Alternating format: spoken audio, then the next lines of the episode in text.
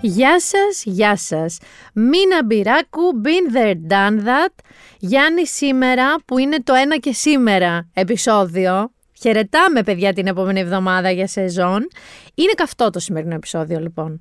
Είναι και μεταφορικά και κυριολεκτικά και καλά και κακά καυτό. Έχουμε ποικιλία στην κάψα σε αυτό το επεισόδιο. Ας ξεκινήσουμε παιδιά με τα κυριολεκτικά έτσι. Που δεν είναι καλά. Είναι και κακά και ντεζαβί και ενίοτε είναι και εξοργιστικά. Καταρχάς, καύσωνας διαρκείας, Γιάννη μου. Περάσαμε το πρώτο κύμα, το προηγούμενο σουκού που τα λέγαμε. Εγώ τάπα και στο παλευτή, κάνω ένα γρήγορο recap. Παρίστανε ότι δεν υπάρχει ο καύσωνας. Αποφάσισα να πάω και για μπάνιο και για φαγητό και για ποτάρες, λες και είμαι 22 χρονών. Και επειδή δεν είμαι 22 χρονών, κατέληξα να καταραίω πανιασμένη σπίτι μου, ζητώντας βοήθεια. Έχουμε... Και τώρα που ακούτε ήδη ξεκινήσει το δεύτερο κύμα καύσωνα και την τρίτη, Γιάννη μου, έχουμε τη συνέχεια με το τρίτο κύμα καύσωνα. Για να μην κοροϊδευόμαστε και θα μας δώσω τα εύσημα, εμείς καλά κάναμε και δεν τον μετονομάσαμε σε κάτι άλλο. Ένας είναι, ο Κλέωνας. Απλά έχει διάρκεια 10-15 μέρες από ό,τι βλέπω. Κοροϊδευόμαστε ενδιάμεσα με λίγο αεράκι, λίγο ότι η θερμοκρασία πάει 39 σου λέει, όχι 43, άρα δεν το ορίζουμε ως καύσωνα. Ένας είναι, σερί. Τώρα στην Ευρώπη που τον είπανε Κέρβερο, τον είπανε Χάροντα, ας τον πούνε θάνατο, φέρετρο, δεν ξέρω τι άλλο θα τον πούνε. Πάντως ένας είναι. Και από ό,τι φαίνεται θα έχει διάρκεια. Ξέρεις τι με ανησυχεί, ξέρεις τι με ανησυχεί. Ότι συνέχεια η ΕΜΗ κάνει update στην πρόβλεψη και στις προειδοποίησεις και κάθε φορά δίνει και καινούριες μέρες καύσωνα. Τώρα... Πάμε και για Τρίτη, Τετάρτη, Πέμπτη. Ελπίζω μην έρθει Πέμπτη και πούνε παιδιά, πάμε και για Σάββατο, Κυριακή, Δευτέρα και πάμε τη σερή μέχρι να χαιρετήσουμε τον Ιούλιο. Υπάρχει ένα δίλημμα, ρε παιδιά, σε αυτό τώρα. Στο αν θέλουμε να συνεχιστούν τα 44 και τα 45 του καύσωνα ή να θέλουμε να ανέβει λίγο ο αέρας, με το φόβο όμως ο αέρας να φέρει τα κακά, τα οποία θα συζητήσουμε παρακάτω και μιλάω βέβαια για τις πυρκαγιές. Θέλω να πω ότι ενώ φερόμαστε σαν να είναι σπάνιο φαινόμενο, άλλο το εξωπραγματικό, σπάνιο όμως δεν είναι και δεν πρέπει να το αντιμετωπίζουμε σαν τέτοιο. Ο Ευθύμιος Λέκας, που είναι από τις αδυναμίες μου και πολύ συχνά σας τον αναφέρω εδώ και είναι καθηγητής διαχείρισης φυσικών καταστροφών του Εθνικού Καποδιστριακού Πανεπιστημίου, έδωσε μια συνέντευξη στην ΕΡΤ εν μέσω των πυρκαγιών, λέγοντας ότι οι φωτιές, η ξηρασία, η μεταβολή του κλίματος, τα έντονα καιρικά φαινόμενα και τα πλημμυρικά φαινόμενα συνθέτουν πια έναν κύκλο, παιδιά, που γυρίζει τόσο γρήγορα, εναλλάσσονται δηλαδή όλα αυτά τόσο γρήγορα, που οι επιστήμονες δεν προλαβαίνουν καν να το μελετήσουν, να το αναλύσουν, να βρουν πιθανές λύσεις, δεν προλαβαίνουν να αντιδράσουν ούτε καν οι επιστήμονες. Και είπε μάλιστα ότι όλο αυτό, αυτός ο κύκλος που σας λέω, οδηγεί σε μια περιβαλλοντική υποβάθμιση, έτσι το χαρακτήρισε, η οποία υποβάθμιση αυτή είναι το τελευταίο σκαλί, Γιάννη, πριν την ερημοποίηση. Και όταν λέμε ερημοποίηση, μιλάμε για 48 και 50 πια, που δεν επιβιώνεις έξω, δεν έχει σημασία να προστατευτείς, φορώντας κάτι, πίνοντας νερά, δεν επιβιώνεις έξω, τελεία. Ο οργανισμός μας δεν το αντέχει. Πάμε να ακούσουμε ένα απόσπασμα από τη συνέντευξή του στην ΕΡΤ, γιατί είπε και κάτι άλλο που πρέπει να μας προβληματίσει και να το έχουμε υπόψη μας πάρα πολύ. Γιατί είναι ο ίδιος που πέρσι, αν θυμάσαι, στα αντίστοιχα περσινά επεισόδια, που δεν είχαμε τέτοιους καύσωνες, το θυμίζω πέρσι, δεν είχαμε καύσωνα και λέγαμε τι χαρά είναι αυτή, μας έδειξε ίκτο και τα λοιπά, πάρε φέτος 15 μέρες. Ο Λέκας λοιπόν πέρσι με τις περσινές φωτιές είχε πει για φέτος τις θερμοκρασίες που βιώνουμε. Είχε πει ότι φέτος θα δούμε μεταξύ 43 και 46 και βγήκε αληθινός. Πάμε να δούμε λίγο τι ακριβώς λέει για τα δάση συγκεκριμένα στην Αττική. Θέλω να τονίζω το εξής, ότι στην Αττική τα δάση είναι πολύ συγκεκριμένα, δηλαδή η έκταση των δασών είναι πολύ συγκεκριμένη. Ναι. Είχαμε απώλεια δασών τα τελευταία 10-20 χρόνια, πολύ μεγάλη, και φτάσαμε σε ένα οριακό, θα έλεγε κανένας, επίπεδο, οριακό που κάθε σπιτανή δάσος που χάνεται σημαίνει και μεγάλη επίπτωση στο περιβάλλον της Αττικής. Γιατί η Αττική είναι ένας ιδιαίτερος χώρος, συγκεντρώνει τα 40% του πληθυσμού με πολύ μεγάλες επιβαρύνσεις. Συνεπώς, τα δάση, τα αναπομείναντα δάση παίζουν ένα κομβικό ρόλο στο περιβάλλον της Αττικής. Και εδώ θα πρέπει να δώσουμε ιδιαίτερη σημασία. Δηλαδή, ουσιαστικά μας επιτρέπεται να χάσουμε άλλο δάσος, τουλάχιστον μέσα στην Αττική. Είναι πολύ δύσκολο να ανακάμψει το δάσος. Οι αναδασώσεις στην Αττική πολύ λίγο αποδίδουν, γιατί παραδίδονται πάλι στις φλόγες. Στην Πετέλη, για παράδειγμα, έχουμε 3 φορές αναδασώσεις και 3 φορές τα δέντρα κάησαν από καινούριες πυρκαγιές, όπως η περσινή πυρκαγιά ήταν σε ένα δάσος το οποίο ήταν νεαρό σε ηλικία και έγινε αναδάσωση. Έτσι λοιπόν δεν έχουμε κανένα περιθώριο και πολυτέλεια ουσιαστικά να χάσουμε άλλα δάση. Πρέπει να προμοθεί ένα καινούριο πρόγραμμα που να λαμβάνει υπόψη και την κλιματική κρίση και τις νέες συνθήκες που δημιουργούνται. Βλέπετε τι λέει. Δεν έχουμε περιθώριο πια να χάσουμε ούτε μισό στρέμμα δάσους. Είμαστε στο όριο. Και επίσης όλες οι αναδασώσεις ξανακαίγονται. Όλα τα νέα δάση, είδατε τι είπε για το νεαρό δάσος που είχε φυτευτεί και ξανακάηκε. Και δεν έχουμε, παιδιά, πια περιθώριο στην Αττική των 4 εκατομμυρίων κατοίκων και του τσιμέντου να χάσουμε ούτε σπιθαμή δέντρου. Το οποίο, Γιάννη, όπως ξέρεις και ξέρω, είναι αυτό το ντεζαβί που έλεγα. Μακάρι να μην ξαναδούμε φωτιές γύρω-γύρω από την Αττική, αλλά δεν το βλέπω καθόλου. Πάμε λοιπόν στο κομμάτι των πυρκαγιών. Άνοιξη σεζόν, είχαμε Αττική. Είχαμε Ρόδο, είχαμε Βοιωτία, το 112 λύσαξε, έστειλε και κάποια λάθος μηνύματα. Εγώ το είπα, ήμουνα στη Βενιζέλου, βάρες το 112, λέω αμάν, από το Λαγονήσι έχει γίνει κάτι, έχουμε φτάσει παλαιοφάλιρο, τελικά ήταν για τη Βοιωτία.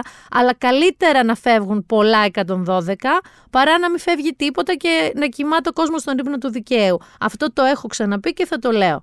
Χάσαμε λοιπόν σπίτια ανθρώπων, είδαμε σκηνές λογικές αλλά και ταυτόχρονα απολύτως παράλογες μαζί. Δηλαδή το κλασικό με ανθρώπους που αρνούνταν να φύγουν από τα σπίτια τους, ή αυτό το φοβερό, το είδες με τις μοναχές, με το μοναστήρι, που είναι λοιπόν ένα μοναστήρι, είναι οι μοναχές, η φωτιά είναι δίπλα τους, όχι σε απόσταση, είναι δίπλα τους, και εκείνες προσεύχονται ενώ οι αστυνομικοί προσπαθούν, ένας γονιπετής μάλιστα, να τις απομακρύνουν, να τις πείσουν να απομακρυνθούν. Βέβαια, Γιάννη, είδε και ένα άλλο σκηνικό.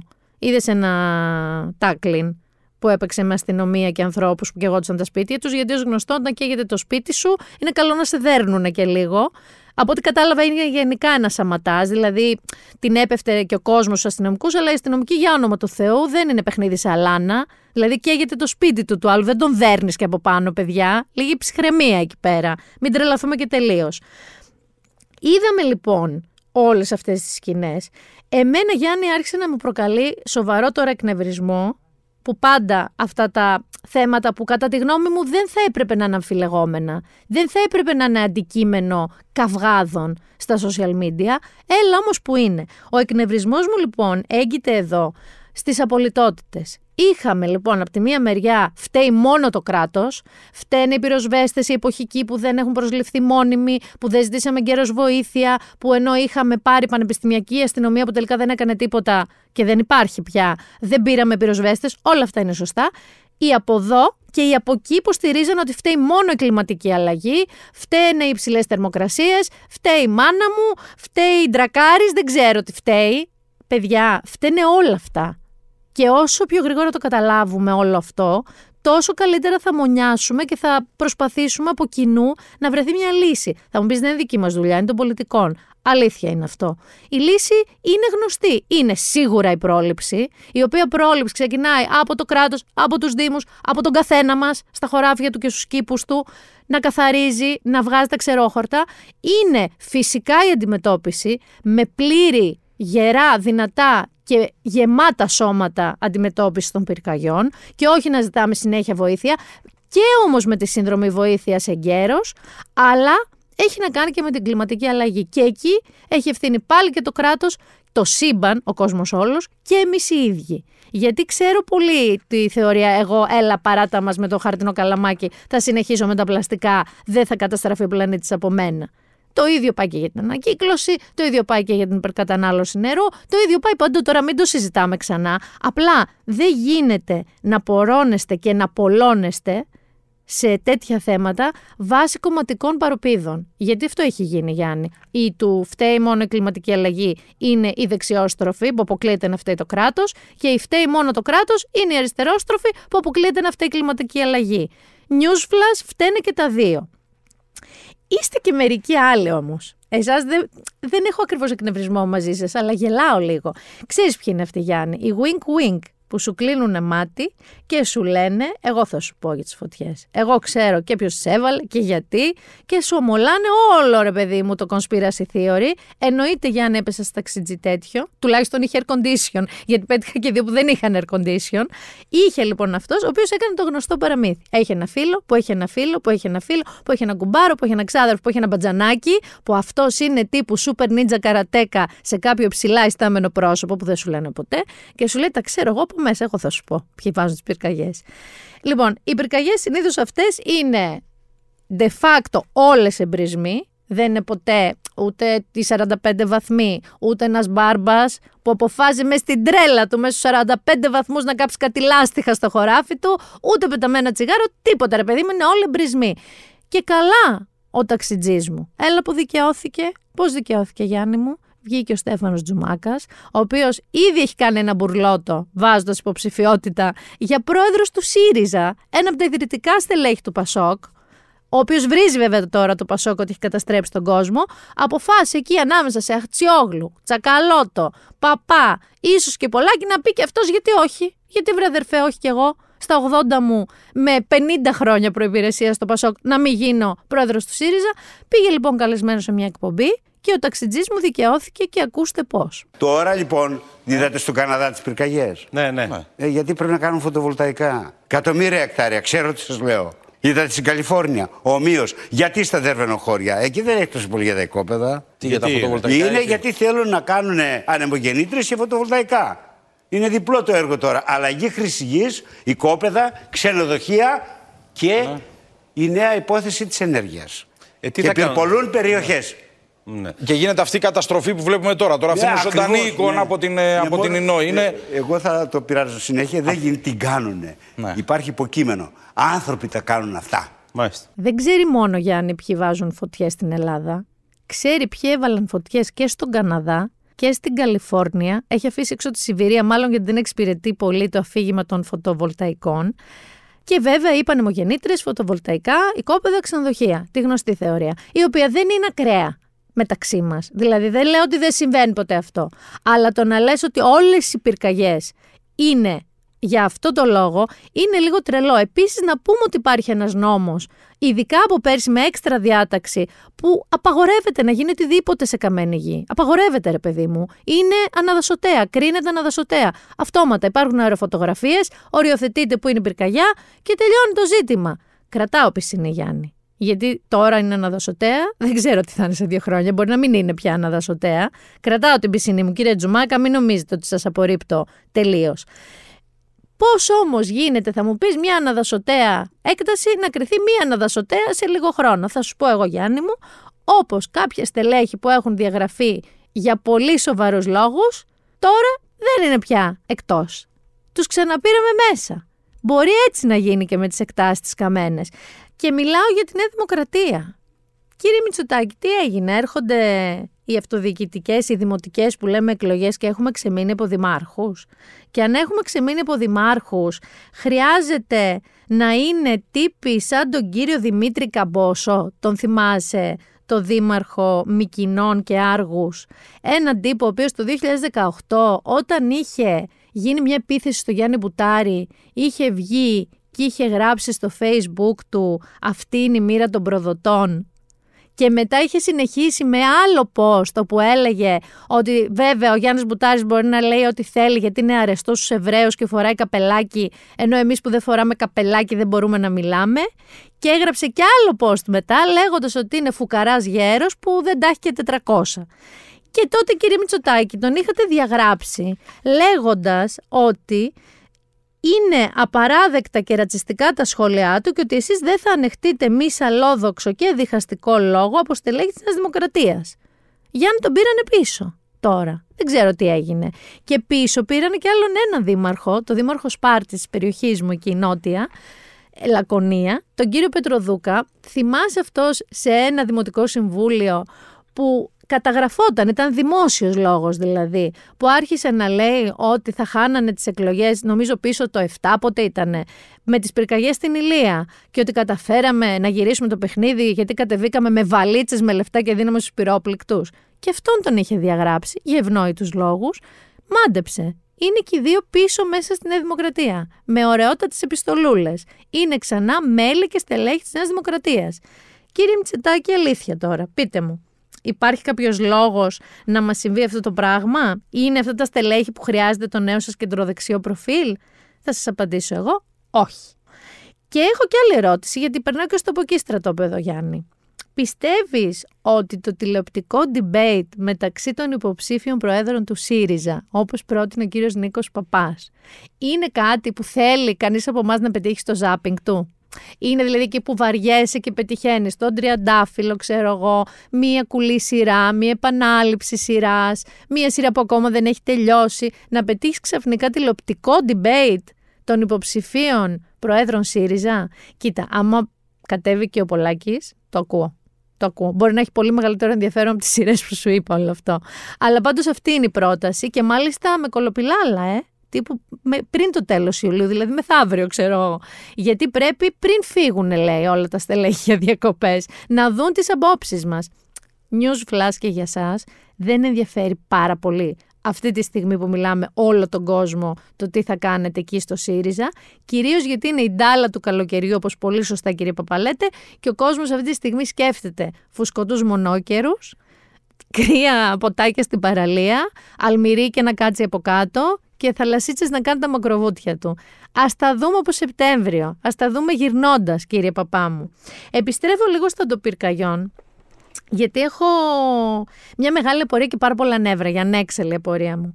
Θέλω να μου πείτε και να σκεφτείτε τι σόι άνθρωπος είναι αυτός ο οποίος ενώ το σπίτι του είτε έχει πάρει φωτιά είτε η φωτιά είναι έτοιμη να το κυκλώσει, παίρνει το λάπτοπ του, παίρνει την τηλεόρασή του, παίρνει δεν ξέρω εγώ τι άλλο και αφήνει πίσω το ζώο του.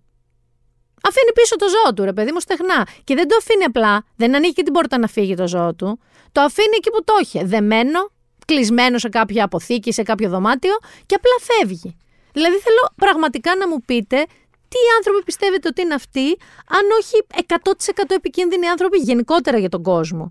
Και δεν θέλω να ακούσω, γιατί μου την πέφτεται πολλές φορές ότι όλοι έλειπαν από το σπίτι. Το ξέρετε ότι δεν είναι έτσι. Δεν έλειπαν όλοι από το σπίτι. Και μάλιστα υπάρχουν πάρα πολλοί άνθρωποι οι οποίοι όντως έλειπαν από το σπίτι και οι οποίοι μόλις άκουσαν ότι η πυρκαγιά είναι στην περιοχή γενικότερα, τσακίστηκαν και γύρισαν σπίτι τους να πάρουν τα ζώα τους. Και έχω τέτοιους φίλους μου, οι οποίοι ήταν στην Αθήνα για δουλειές, για οτιδήποτε, φύγανε σφαίρα να γυρίσουν Λαγονήσι να πάρουν τα ζώα τους, τίποτα άλλο. Αυτό τους ένοιαζε, αυτό έπρεπε να νοιάζει. Γιατί πραγματικά το διάβασα και είναι απολύτως σωστό, αν ήταν αντίστροφοι οι ρόλοι. Και ο σκύλος σας ήταν εσείς. Πιστεύετε ότι σας άφηνε ποτέ δεμένο κάπου να καείτε ζωντανός? Αλήθεια τώρα. Λοιπόν, πολλά ζώα δεν τα κατάφεραν. Κάποια όμως τα κατάφεραν. Και εύχομαι για όλους εσάς οι οποίοι τα αφήσατε συνειδητά τα ζώα σας πίσω, αυτό που λέμε το κάρμα είναι beach, να είναι τεράστια beach και να το βρείτε πραγματικά μπροστά σας κάποια στιγμή. Σώθηκαν κάποια άλογα, ευτυχώς, με την προσπάθεια των ανθρώπων που δούλευαν και τα βοηθούσαν και τα φρόντιζαν τα άλογα. Ένα καταφύγιο και εκεί ένας κόμπος στο στομάχι μου δεν έχει φύγει ακόμα, το Φαζού με αδέσποτα κάηκε. Κατάφεραν πολύ λίγα ζώα να σωθούν. Πάρα πολλοί κτηνίατροι και φιλοζωικές καταβάλουν υπεράνθρωπες προσπάθειες. Έχουν μαζέψει και αδέσποτα και ζώα που ξέφυγαν από τους ιδιοκτήτες τους πάνω στο χαμό και τα χάσανε. Τα έχουν μαζέψει. Μπείτε στο Dogs Voice, στο Little Shelter. Είναι sites τα οποία ανεβάζουν συνεχώς ζώα που βρέθηκαν, αλλά και οι ιδιοκτήτες στέλνουν φωτογραφίες ζώων που αναζητούν. Οπότε μπείτε εκεί και επίσης βοηθήστε με όποιον τρόπο σας ζητάνε να βοηθήσετε. Και γι' αυτόν ακριβώς το λόγο θέλω να λέμε ότι δεν χάθηκαν ευτυχώς ανθρώπινες ζωές. Γιατί οι ζωές χάθηκαν και χάθηκαν και πάρα πολύ άσχημα, οπότε μην ακούφε, ευτυχώς δεν χάθηκαν ζωές. Ζωές χάθηκαν και για όσους από εμάς έχουμε ζώα και φροντίζουμε και αγαπάμε ζώα, ειλικρινά σας μιλάω, είναι τρομερά κακό ήχο να ακούς ενώ έχουν καεί ζωντανά ζώα ότι δεν χάθηκαν ζωές. Θα μείνω λίγο στο θέμα των ζώων, Γιάννη, γιατί το κρατάω πολύ καιρό μέσα μου. Λοιπόν, εγώ είμαι ένας άνθρωπος ο οποίος δεν έχω κάνει ποτέ share στα social φρικοδίες που συμβαίνουν σε ζώα. Δηλαδή, όπως αυτός ο λεβέντης στην Κρήτη που άφησε ένα άλογο να πεθάνει δεμένος στον καύσωνα χωρίς τροφή και νερό, προφανώς για πάρα πολλές μέρες. Τον άλλον τον τύπο, έναν ακόμα τύπο που έδεσε ένα σκύλο και τον έσαινε με τα μάξι του. Τον άλλο τον ταβερνιάρη που κλώτσισε με δύναμη μια αγκιογάτα και λοιπές φρικοδίες. Λοιπόν, εγώ δεν τα κάνω αυτά share γιατί κυρίως δεν αντέχω εγώ η ίδια να το κάνω. Θέλω όμως να συμβουλέψω σε αυτά κάτι. Θέλω να σας συμβουλεύσω να τους καταγγέλλετε μέχρι να σβήσει ο ήλιος. Γιατί όλη αυτή η θεωρία που έχουμε, μην μπλέξω και είναι αυτός νταΐς και είναι έτσι, δεν γίνεται να τους αφήσουμε, παιδιά, να νικήσουν αυτοί οι επικίνδυνοι κοινωνιοπαθείς.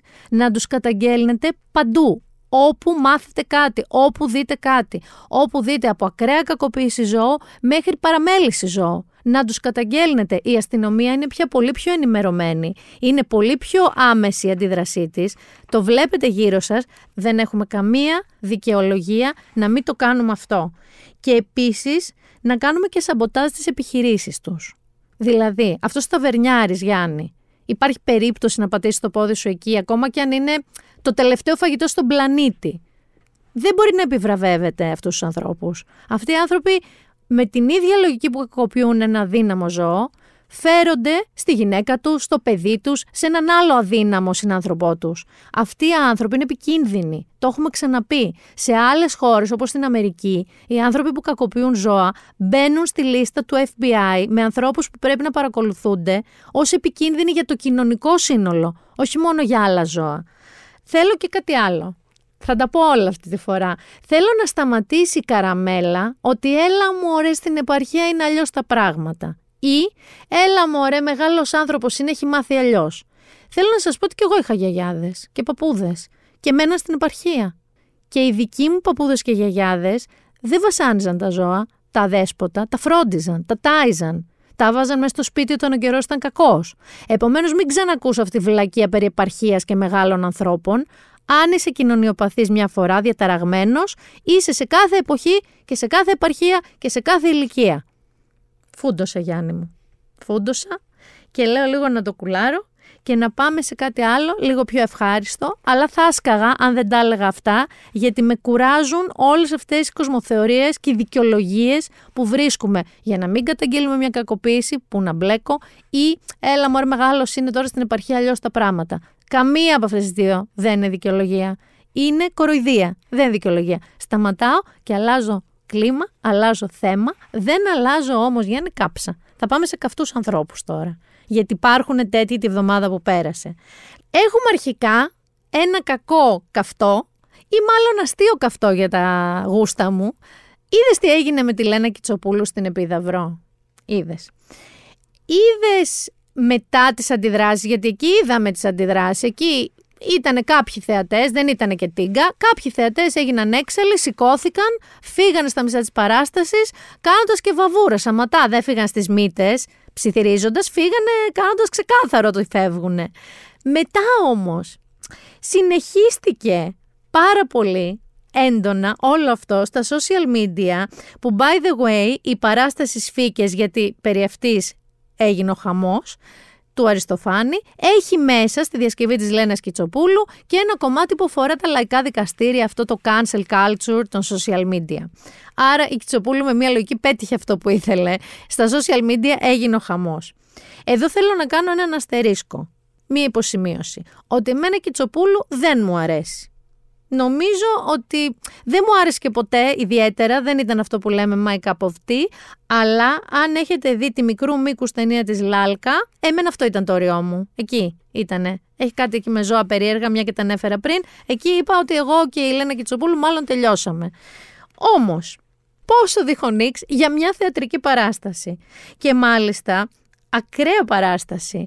Θέλω εδώ να σας πω για όσους γίνατε έξαλλοι με το ότι φύγανε στη μέση της παράστασης και κάνανε και σαματά. Στην αρχαία Ελλάδα, παιδιά, μην ήσασταν στην Επίδαυρο, η διαμαρτυρία των θεατών ήταν είτε υπομορφή γιουχαρίσματος, είτε υπομορφή ποδοκρότησης, χτυπάγανε τα πόδια κάτω όταν δεν τους άρεσε κάτι, ή πετάγανε φαγητά, ζαρζαβατικά φαγητά, ή πετάγανε μαξιλάρια, πάντως αντιδρούσανε. Δηλαδή ήταν από την αρχαιότητα αυτό θεμιτό, να φεύγεις και να διαμαρτύρεσαι από μια παράσταση.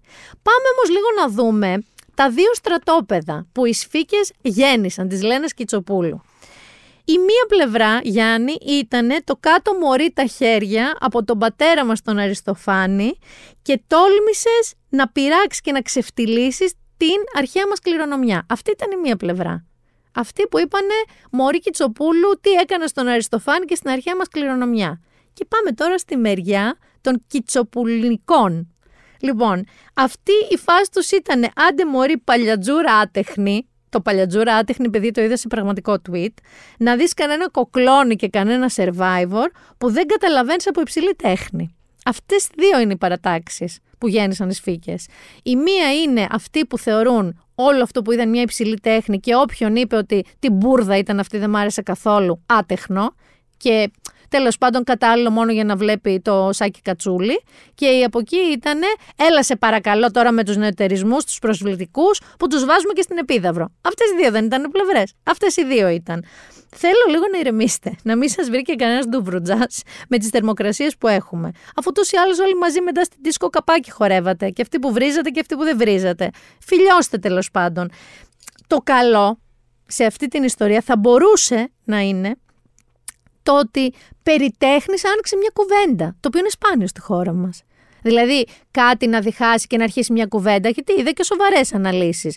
Μακροσκελέστατες βέβαια στα Facebook, παρόλα αυτά αναλύσεις, σε ένα κόσμιο επίπεδο. Όμως το κακό και πραγματικό νέο αυτής της ιστορίας είναι ότι ακόμα και αν μιλάμε περί τέχνης υψηλής ημί, Γιάννη, τι κάνουμε εμείς? Φερόμαστε λες και είμαστε στο γήπεδο που οι αποδόσεις συνουσιάζονται με τους από εκεί. Γηπεδικά. Αυτοί είναι, αυτοί είμαστε, όπως λέει και ο Δημήτρης Κουτσούμπας, ελπίζω να είναι καλά με τα λουμπάγκο του. Να σας πω και κάτι άλλο στο τέλος. Κιτσοπούλου δεν πήγατε να δείτε? Τι περιμένατε να δείτε? Καμιά κλασικούρα? Δηλαδή μην τρελαθούμε κιόλας, γιατί ήταν και αυτοί που θέλαν τα λεφτά τους πίσω για την κοροϊδία. Έχετε ξαναδεί ή διαβάσει κάτι για την Κιτσοπούλου? Θα έπρεπε να ξέρετε πάνω κάτω τι να περιμένετε. Μην τρελαθώ και με εσάς λίγο που θέλατε και τα λεφτά σας πίσω. Πάμε γήπεδο όμως, γιατί είπα γηπεδικά. Και είχαμε και έναν καυτό άντρα, αγόρι βασικά, παιδάκι είναι, ο οποίος είναι ο υπέροχος Κάρλος ή Καρλίτο Αλκαράθ. Το Σαββατοκύριακο που πέρασε, συγκεκριμένα την Κυριακή, σε ένα φανταστικά χορταστικό αγώνα, παιδιά ήταν κοντά 5 ώρες, μάλιστα είχε το μεγαλύτερο σε διάρκεια game στην ιστορία του Wimbledon, ήταν 27 λεπτά διάρκεια, ήταν πάρα πολύ διάρκεια για ένα game. Ο Αλκαράθ εκθρόνησε τον σεσημασμένο Grand Slammer, τον Νόβακ Τζόκοβιτς, ο οποίος είναι ο τελευταίος από τους τεράστιους τρεις, ενώ μαζί με Ναδάλ και μαζί με Φέντερερ, είναι ο τελευταίος που συνεχίζει και παίζει ακάθεκτος και μάζευε Grand Slam μετά από Grand Slam μετά από Grand Slam. Ήρθε λοιπόν το 20χρονο αυτό πιτσιρίκι που μόλις πριν 5 χρόνια, Γιάννη, σε μια συνέντευξή του έλεγε ότι το όνειρό του θα ήταν να παίξει σαν ή με το Φέντερερ και πήρε το Wimbledon. Ωραία και πολύ σωστά και πολύ δίκαια, γιατί είναι ένας παίχτης που απολαμβάνει το παιχνίδι, είναι πάρα πολύ έξυπνος και τρομερής τεχνικής κατάρτισης. Πιστεύω ότι αυτός είναι ο επόμενος GOAT. Και Στέφανε, μιλάω σε εσένα, που τελευταία βλέπω ότι δεν κάνεις τίποτα άλλο από το να γυρνάς στον κόσμο, να τσιλιμπουρδίζεις και να χαριεντίζεσαι με την παντόζα και να της λες «Σ' αγαπώ» σε διάφορες γλώσσες. Αυτός ο Βογετζής είναι για σένα. Σ' αγαπώ ελληνικά, ιωτάνο ιτανικά, ζεβούζε φραντσέζικα, I love you εγγλέζικα, γιωτέ άμω ισπανικά και πορτογαλέζικα, για χάπιμπι αράπικα, τσετσακό κινέζικα, σ' αγαπώ, ich liebe dich, πως αλλιώς να σου δω, μόνος εσένα. Σ' αγαπώ, για Στέφανε το νου σου, γιατί από εκεί που μέχρι τώρα σηκώνεις μόνο δίσκους, αυτούς τους σερβιρίσματος του δεύτερου που δίνουνε, θα βρεθείς και χωρίς δίσκους. Και πρέπει να χτυπήσεις κύπελο. Σιγά σιγά κάποια στιγμή και ο Τζόκοβιτς, δεν ξέρω, στα 50 του ίσως, θα αποχωρήσει. Μην είναι μόνος του Αλκαράθ και αλωνίζει. Πρόβαλε μια αντίσταση. Θέλω να μιλήσω λίγο στην κερκίδα του Wimbledon, Γιάννη. Μήπως είδες καθόλου ποιοι ήταν εκεί? Ήταν πάρα πολύ γνωστή, από Αριάννα Γκράντε ας πούμε και Τόμ Χίντλστον μέχρι καλά ζευγαράρα Ρέιτσελ Βάις και Ντάνιελ Κρέκ, μιλάμε, ήταν σαν ρόγιαλτης. Μιας και λέω ρόγιαλτης, ήταν η Κέιτ Μίτλτον, ο βασιλιάς Φελίπε της Ισπανίας, ο οποίος είναι πάρα πολύ χότη όπως είπανε όλοι, και φτάνει η στιγμή που γυρνάει η κάμερα, Γιάννη, και δείχνει Μπραντ Πιτ. Και ακούγεται στο σαλόνι που το βλέπαμε με φίλους, με αγωνία αν ο Αλκαράθ θα τα καταφέρει, και ακούγονταν αστεναγμοί από άντρες και γυναίκες. Ο άνθρωπος αυτός δεν γίνεται, δεν υπάρχει. Δεν υπάρχει, παιδιά, δεν ξέρω αν κάνει κάτι, δεν κάνει με πλαστικούς, ό,τι και να κάνει το θέλω, αλλά επειδή έχω την υποψία ότι δεν κάνει, και αυτά είναι τα 60 του, γιατί είναι σχεδόν 60 χρονών και είναι πιο ωραίος από ποτέ και πιο ωραίος από οποιονδήποτε μπορείτε να σκεφτείτε αυτή τη στιγμή. Είναι ο τύπος ασύλληπτα cool και ωραίος άντρας. Θέλω να το καταθέσω εδώ. Γιάννη, δεν σε αφήσω παραμονεμένο, θα σου πω και για καυτή γυναίκα. Είδες που η Σοφία Βεργάρα χώρισε? Από το Μαγκανιέλο, βέβαια, χώρισε. Πού ήταν εκείνοι οι έρωτες πρόσφατα κιόλας. Hot φωτογραφίες αυτή, full του έρωτα. Γιάννη, πιανόντουσαν, φιλιόντουσαν, δημοσίως όλα. Πάει. Αλλά αυτή δεν τα έχει βάψει μαύρα, ξέρεις, που είναι εδώ δίπλα. Προλαβαίνεις αν θες να πεταχτείς. Είναι στο Κάπρι.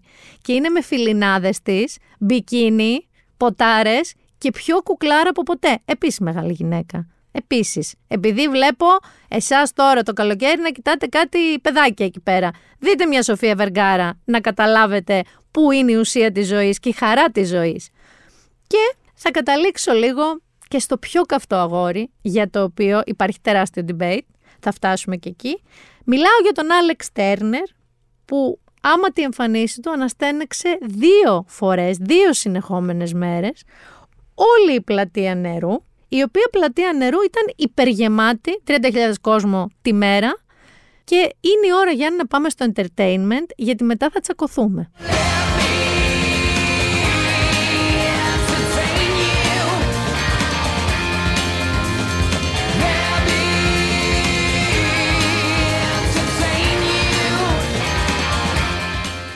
Θα ξεκινήσω δημοκρατικά. Σου άρεσαν οι Hives?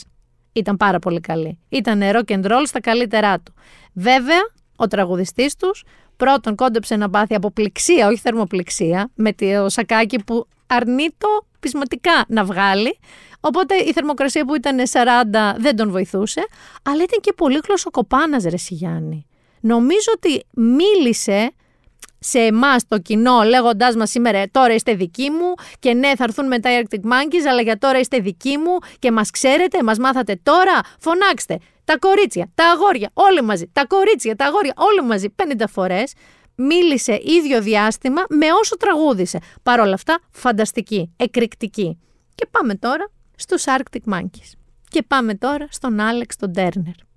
Ο Άλεξ λοιπόν, με ένα σεξουαλισμό που είναι ένα μείγμα, κατά την ταπεινή μου γνώμη, Elvis, αυτό το σάτλ κούνημα των γοφών, Σερς Γκένσμπουργκ, το λέω περισσότερο για αυτό το χέρι, ξέρεις, που είναι μη παράλυτο εκεί και κάθεται, το coolness. Λίγο Johnny Cash coolness είχε, ο Γιάννης γελάει. Έχω τσακωθεί με τον Άρη, ενώ περάσαμε φανταστικά στην επιστροφή, που, παρένθεση, ήταν η ταχύτατη επιστροφή από συναυλίες στην ιστορία των επιστροφών από συναυλίες. Παιδιά, για πότε με έβγαλε έξω από την πλατεία νερού. Ανεβήκαμε στο μηχανάκι και ήμασταν σπίτι. Δεν έχει ξαναγίνει. 9 λεπτά. 9 λεπτά είχαμε βγει από το χώρο, είχαμε ανέβει στο μηχανάκι και ήμασταν σπίτι μας. Άρη, μπράβο, αλλά σε αυτά τα 9 λεπτά γίναμε, να μην πω τι γίναμε, για τα μαλλιά του Άλεξ. Τα μαλλιά λοιπόν του Άλεξ, σύμφωνα με τον Άρη, ήταν ακούρευτα ο κακομοίρης, και αν τα έπαιρνε λίγο στα πλαϊνά, όπως μου είπε, θα ήταν πολύ ωραιότερος. Μάταια προσπαθούσε να του εξηγήσω ότι αυτό είναι το look του Άλεξ Turner και κανένας τραγουδιστής αυτού του βεληνικούς δεν έρχεται απλά κούρευτος γιατί δεν πρόλαβε σε μια συναυλία. Αν προσέξατε, κορίτσια και αγόρια, την ώρα της συναυλίας τα ανακάτευε κι άλλο τα μαλλιά του, να φουντώσουν κι άλλο. Είχα εδώ συναδέλφους οι οποίοι μου είπαν ότι ήταν και άλλουστος εκτός από ακούρευτος. Και έχω εδώ και το Γιάννη, ο οποίος, πώς μου τον είπες, λαδοπόντικα ή ποντικομαμή. Λαδοπόντικα. Ότι τι σας αρέσει από το λαδοπόντικα. Ο λαδοπόντικας από το Σέφιλντ. Ή λαδομαϊμού μάλλον είναι. Λοιπόν, θέλω να σας πω ότι δεν ξέρουν τι τους γίνεται. Παιδιά, αυτός ο άνθρωπος, ο οποίος να πούμε ότι έχει καμία απολύτως επαφή με το κοινό, επειδή είδα και τη Florence, και η Florence ζούσε μέσα από το κοινό, μιλούσε στο κοινό λιγότερο από αυτόν τον Hives, αλλά μιλούσε στο κοινό, συμμετείχε με το κοινό, κατέβαινε στο κοινό. Ο Alex Turner ήταν άβολα, σαν να ήθελε να παριστάνει ότι δεν υπάρχει κοινό. Το οποίο ούρλιαζε, υπήρχαν πανό παντρέψουμε, υπήρχαν πανό εγώ εδώ, υπήρχαν τα ονόματά τους, μόνο που δεν καίγανε σουτιέν, δεν το έχω ξαναδεί Γιάννη αυτό. Μιλάμε για ιστερία μαζική. Και ακόμα και τα γόρια, θέλω να σου πω κάποια γόρια, τον κοιτούσαν και λέγαν εντάξει να είναι rockstar. Γιατί είναι και effortless ρε παιδί μου, δεν το προσπαθεί, δεν το υποκρίνεται. Αλλά είναι άβολος παιδιά, στη σκηνή με τον κόσμο δεν επικοινωνεί. Είπε και παλιά και καινούρια και σόλαρα με κιθάρα. Αυτός με τον μπασίστα ζει, με το δερμάτινο που φόραγε με 100 βαθμούς. Χειρότερος και από τον Hives είναι αυτός. Τέλος πάντων, μη σας τα πολυλογώ, εγώ θεωρώ ότι ήταν μια μαγεία. Δεν ξέρω αν θα έκανες σέχτα, όπως σας έλεγα για τη Florence, αν θα συμμετείχα. Εννοείται ότι θα συμμετείχα. Εννοείται ότι θα πηγαίνω όπου είμαι και τραγουδάνε, θα πηγαίνω να βλέπω τον Alex Turner. Δικό μου αγαπημένο, αν και όλοι θέλετε, why do you always call me when you're high, αυτό εκεί τα δώσατε όλα. Εγώ ήθελα και το άκουσα, το Mirror Ball, από το τελευταίο τους δίσκο, από το Car, το οποίο το υπερλατρεύω και ήταν εκεί τροβαδούρος Γιάννη, ενορχιστρώσεις. Μ' αρέσει που δεν μπορούμε να περιγράψουμε τους Arctic Monkeys με ένα είδος μουσικής. Μ' αρέσει πάρα πολύ. Δεν έχουν ένα είδος μουσικής και συνεχώς εξελίσσονται. Ανακοινώθηκαν και Coldplay, του χρόνου. Τον Ιούνιο, ο Άκα. Εγώ τους βρίσκω φρικτά βαρετούς, θα σας το πω, όπως ο Γιάννης βρίσκει λαδοπόντικα τον Alex Turner, okay. Αλλά επειδή είναι τρομεροί showmen, έχουν αυτά τα show, ξέρεις, με τα φώτα, τα λέιζερ και γίνεται έτσι ένας χαμούλης, θα δεχτώ να πάω. Να ξέρετε ότι βγήκανε κωδικοί προκράτησης. Η προπόληση ξεκινάει Δευτέρα, αλλά για να μπείτε Δευτέρα να πάρετε εισιτήριο, πρέπει σήμερα να μπείτε να πάρετε κωδικούς προκράτησης. Στο τέλος σας στέλνουν, ξέρεις, αφημί, οικογενειακή κατάσταση, ε9 για να πηγαίνουμε στις συναυλίες. Αλλά να πούμε ότι οι συναυλίες, παιδιά, φέτος είναι το κάτι άλλο.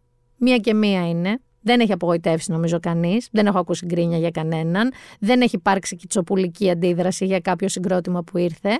Και γι' αυτόν ακριβώς το λόγο έχω σήμερα καλεσμένη μία τρομερά αγαπημένη μου τραγουδοποιό, μουσικό, δημιουργό, την Νατάσα Μποφίλιου, η οποία παιδιά αλωνίζει από τον περασμένο Μάιο Ελλάδα και Κύπρο, με συναυλίες οι οποίες είναι performances, έχουν concept, είναι παραστάσεις και η ίδια είναι πάνω στη σκηνή απλώς ασταμάτητη. Πάμε να υποδεχτούμε Νατάσα. Κοίτα με, να φλέγομαι και πες με αγάπη όπως και να λέγομαι. Κοίτα με, να φλέγομαι, αγάπη πες με όπως και να λέγομαι.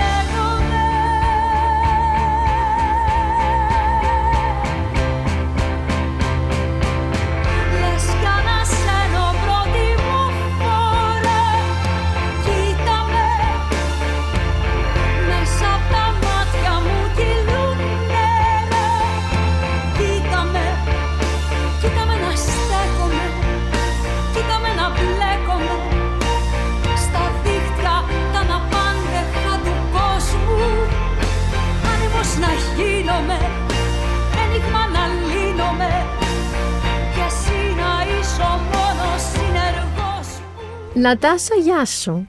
Γεια σου Μίνα, χαίρομαι πάρα πολύ. Για πόσες ώρες είσαι Αθήνα?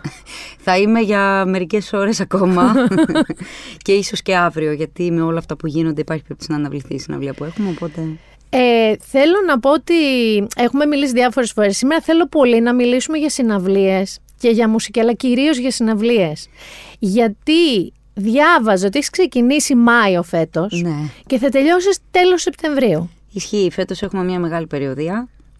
Είμαστε πάρα πολύ ευτυχείς γι' αυτό, γιατί όταν οι συνθήκες είναι τέτοιες που να σου επιτρέπουν να το απολαμβάνεις, με την έννοια ότι η ομάδα είναι πάρα πολύ δεμένη, πάρα πολύ δυνατή, αγαπιόμαστε πολύ μεταξύ μας, έχουμε το ίδιο όραμα, είμαστε στην ίδια φάση ψυχικά και πνευματικά, και αυτό είναι πολύ σημαντικό, να ανεβαίνεις πάνω στη σκηνή και να νιώθεις ότι κάνεις κάτι που σε γεμίζει και σε λυτρώνει.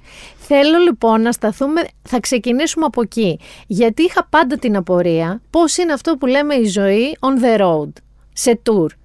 Γιατί πρώτον, ας πούμε, όταν λείπεις με μικρά διαλύματα επιστροφής στην Αθήνα, πολύ μικρά, και μεγάλα διαστήματα που απλά πας από τη μία πόλη στην άλλη και στην άλλη και στην άλλη. Πώς είναι, ας πούμε, η καθημερινότητά σου, πώς είναι τα πράγματα που στην Αθήνα τα έχεις under control, η διατροφή σου, η γυμναστική σου, η αντοχή σου, και επίσης πώς είναι και η σχέση σου. Οκ, είσαι με το Γεράσιμο και με το Θέμη, αλλά δεν είναι λίγο η φάση και σαν το ιστιοπλοϊκό που λέμε, ότι αν πας διακοπές ιστιοπλοϊκό πρέπει να είναι πολύ καλή και τσεκαρισμένη παρέα. Ωραία. Δηλαδή πώς είναι η ζωή ενός ανθρώπου on the road. Δεν ξέρω πώς είναι η ζωή ενός ανθρώπου γενικά, μπορώ να σου πω για μένα, γιατί έχω μια έτσι άλλη σχέση με τον τρόπο που δουλεύω και το πώς, ας πούμε, κάνω μια περιοδία. Δεν ξέρω αν όλοι το βιώνουν με την ίδια, ας πούμε, αίσθηση. Για μένα είναι σαν να πατάμε ένα διακόπτη και μπαίνουμε σε ένα mood. Το mood είναι ταξίδι, τα δίνουμε όλα στο παίξιμο, γυρνάω στο δωμάτιο, κοιμάμαι, την επόμενη μέρα ξυπνάω, ταξίδι, ζέσταμα σωματικό, ζέσταμα φωνητικό, παίζουμε, ύπνο στο δωμάτιο. Δηλαδή δεν υπάρχει δυστυχώς το περιθώριο να γίνουν άλλα πράγματα, γιατί πρέπει να έχω αντοχή και να προστατεύσω τη φωνή μου και το σώμα μου και όλα αυτά. Αναγκαστικά, για να γίνει αυτό, χρειάζεται να είσαι ακόμη πιο προσεκτικός στο θέμα της διατροφής, στο θέμα του ύπνου σου, στο θέμα πρέπει να μαζεύεις ενέργεια, γιατί αλλιώς δεν μπορείς να τα απεξέλθεις. Ειδικά το project που κάνουμε εμείς. Είναι είναι ολόκληρο performance, δεν είναι βγαίνω, παίρνω ένα μικρόφωνο, τραγουδάω.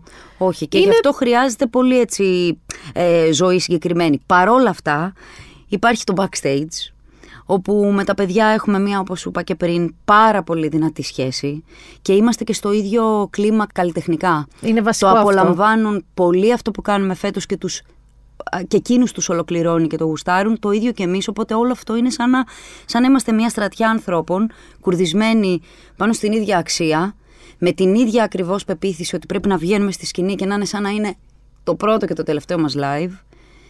Και νομίζω ότι αυτό είναι τόσο πολύ, σε μπουστάρει τόσο πολύ ψυχικά, που η κούραση ξεπερνιέται.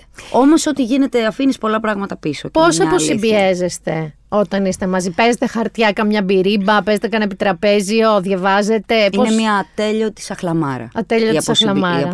Πενθήμερη. Μια πενθήμερη πραγματικά, μια ατέλειωτη βλακεία. Η οποία όμως είναι πάρα πολύ. Ποιος είναι ο προβοκάτορος, ο μεγαλύτερος? Όλοι. Από το Θέμη μέχρι τα παιδιά, ας πούμε, που είναι καινούρια μέλη στην ομάδα. Καινούρια. Είναι πιο καινούρια. Γιατί υπάρχουν άνθρωποι που παίζουν 17 χρόνια μαζί μας αυτή την ομάδα. Και έχουμε τώρα τα παιδιά που είναι τα φωνητικά μας. Τρεις υπέροχοι καλλιτέχνες.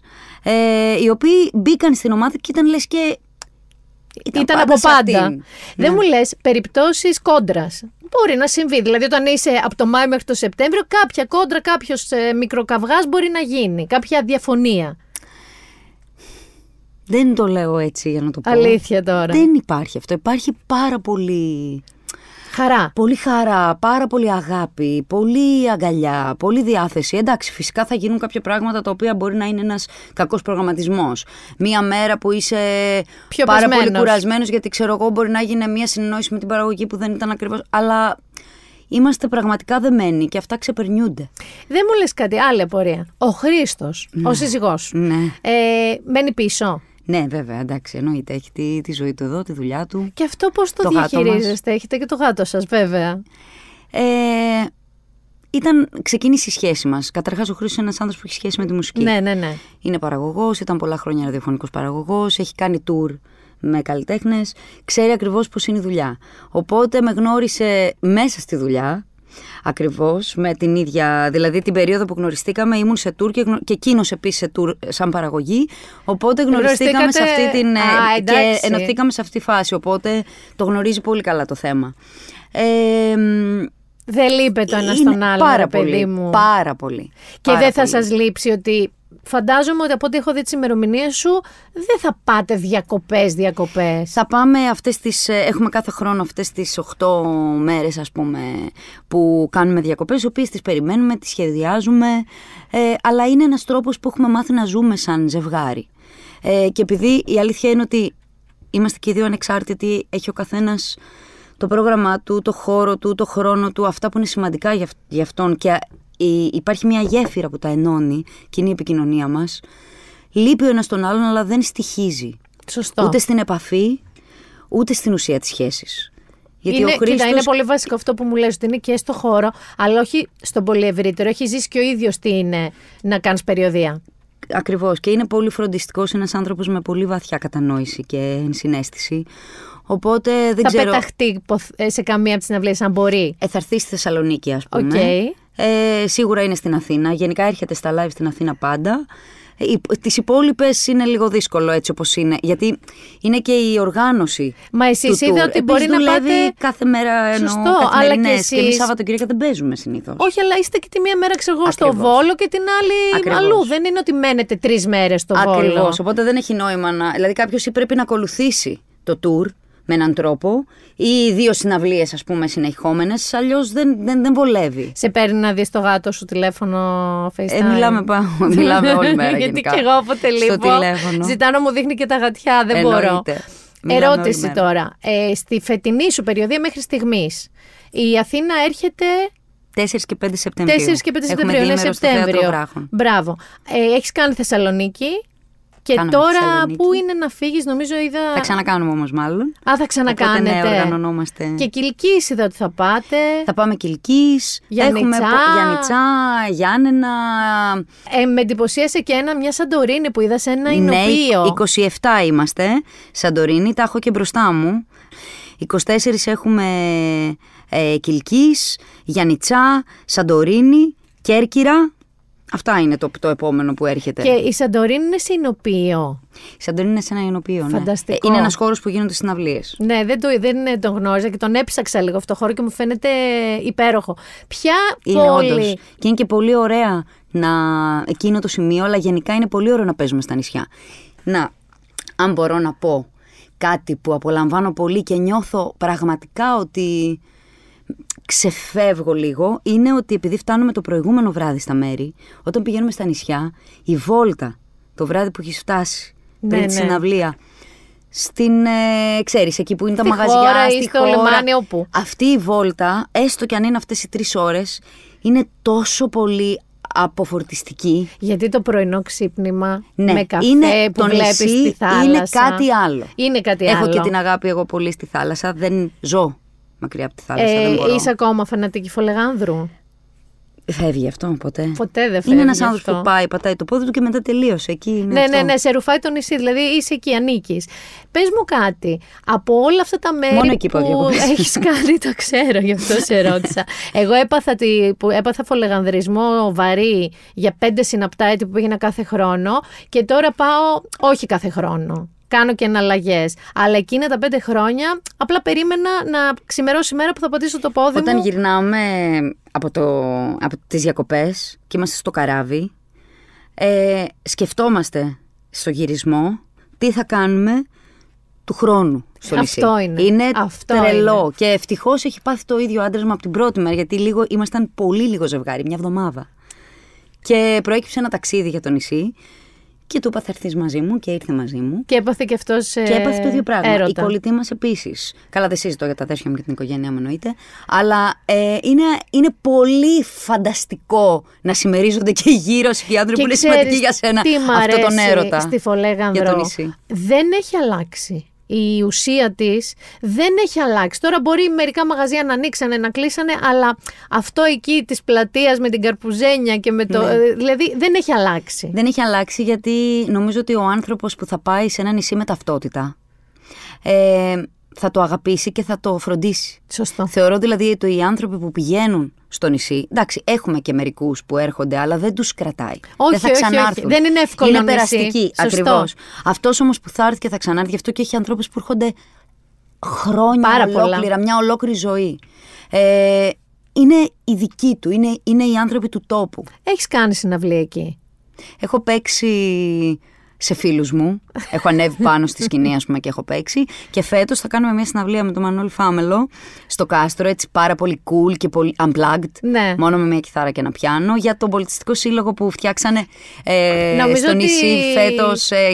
Και είναι, ας πούμε, ο πρόεδρος είναι πολύ, πολύ στενός μας φίλος. Είναι νέοι άνθρωποι. Πρέπει να το οργανώσω ακόμα πιο πολύ. Ναι, κάποια στιγμή θέλω να κατέβουμε με την πάντα. Καταρχάς, η πάντα τους έχω τάξει τόσο πολλά πράγματα.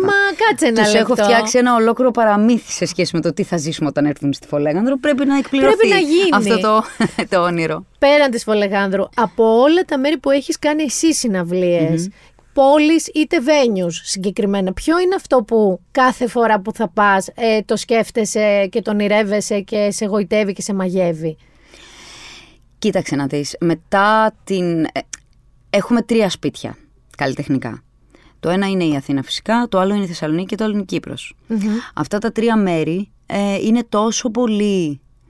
Έχουμε παίξει τόσες πολλές φορές. Έχουμε φτιάξει τόσες πολλές φορές, τόσους διαφορετικούς κόσμους. Γιατί όταν πηγαίνεις σε ένα μέρος κάθε χρονιά, αυτό το μέρος έχει χωρέσει ένα κομμάτι της ζωής σου και της στιγμής που βρισκόσουνα σε διαφορετικό χρόνο.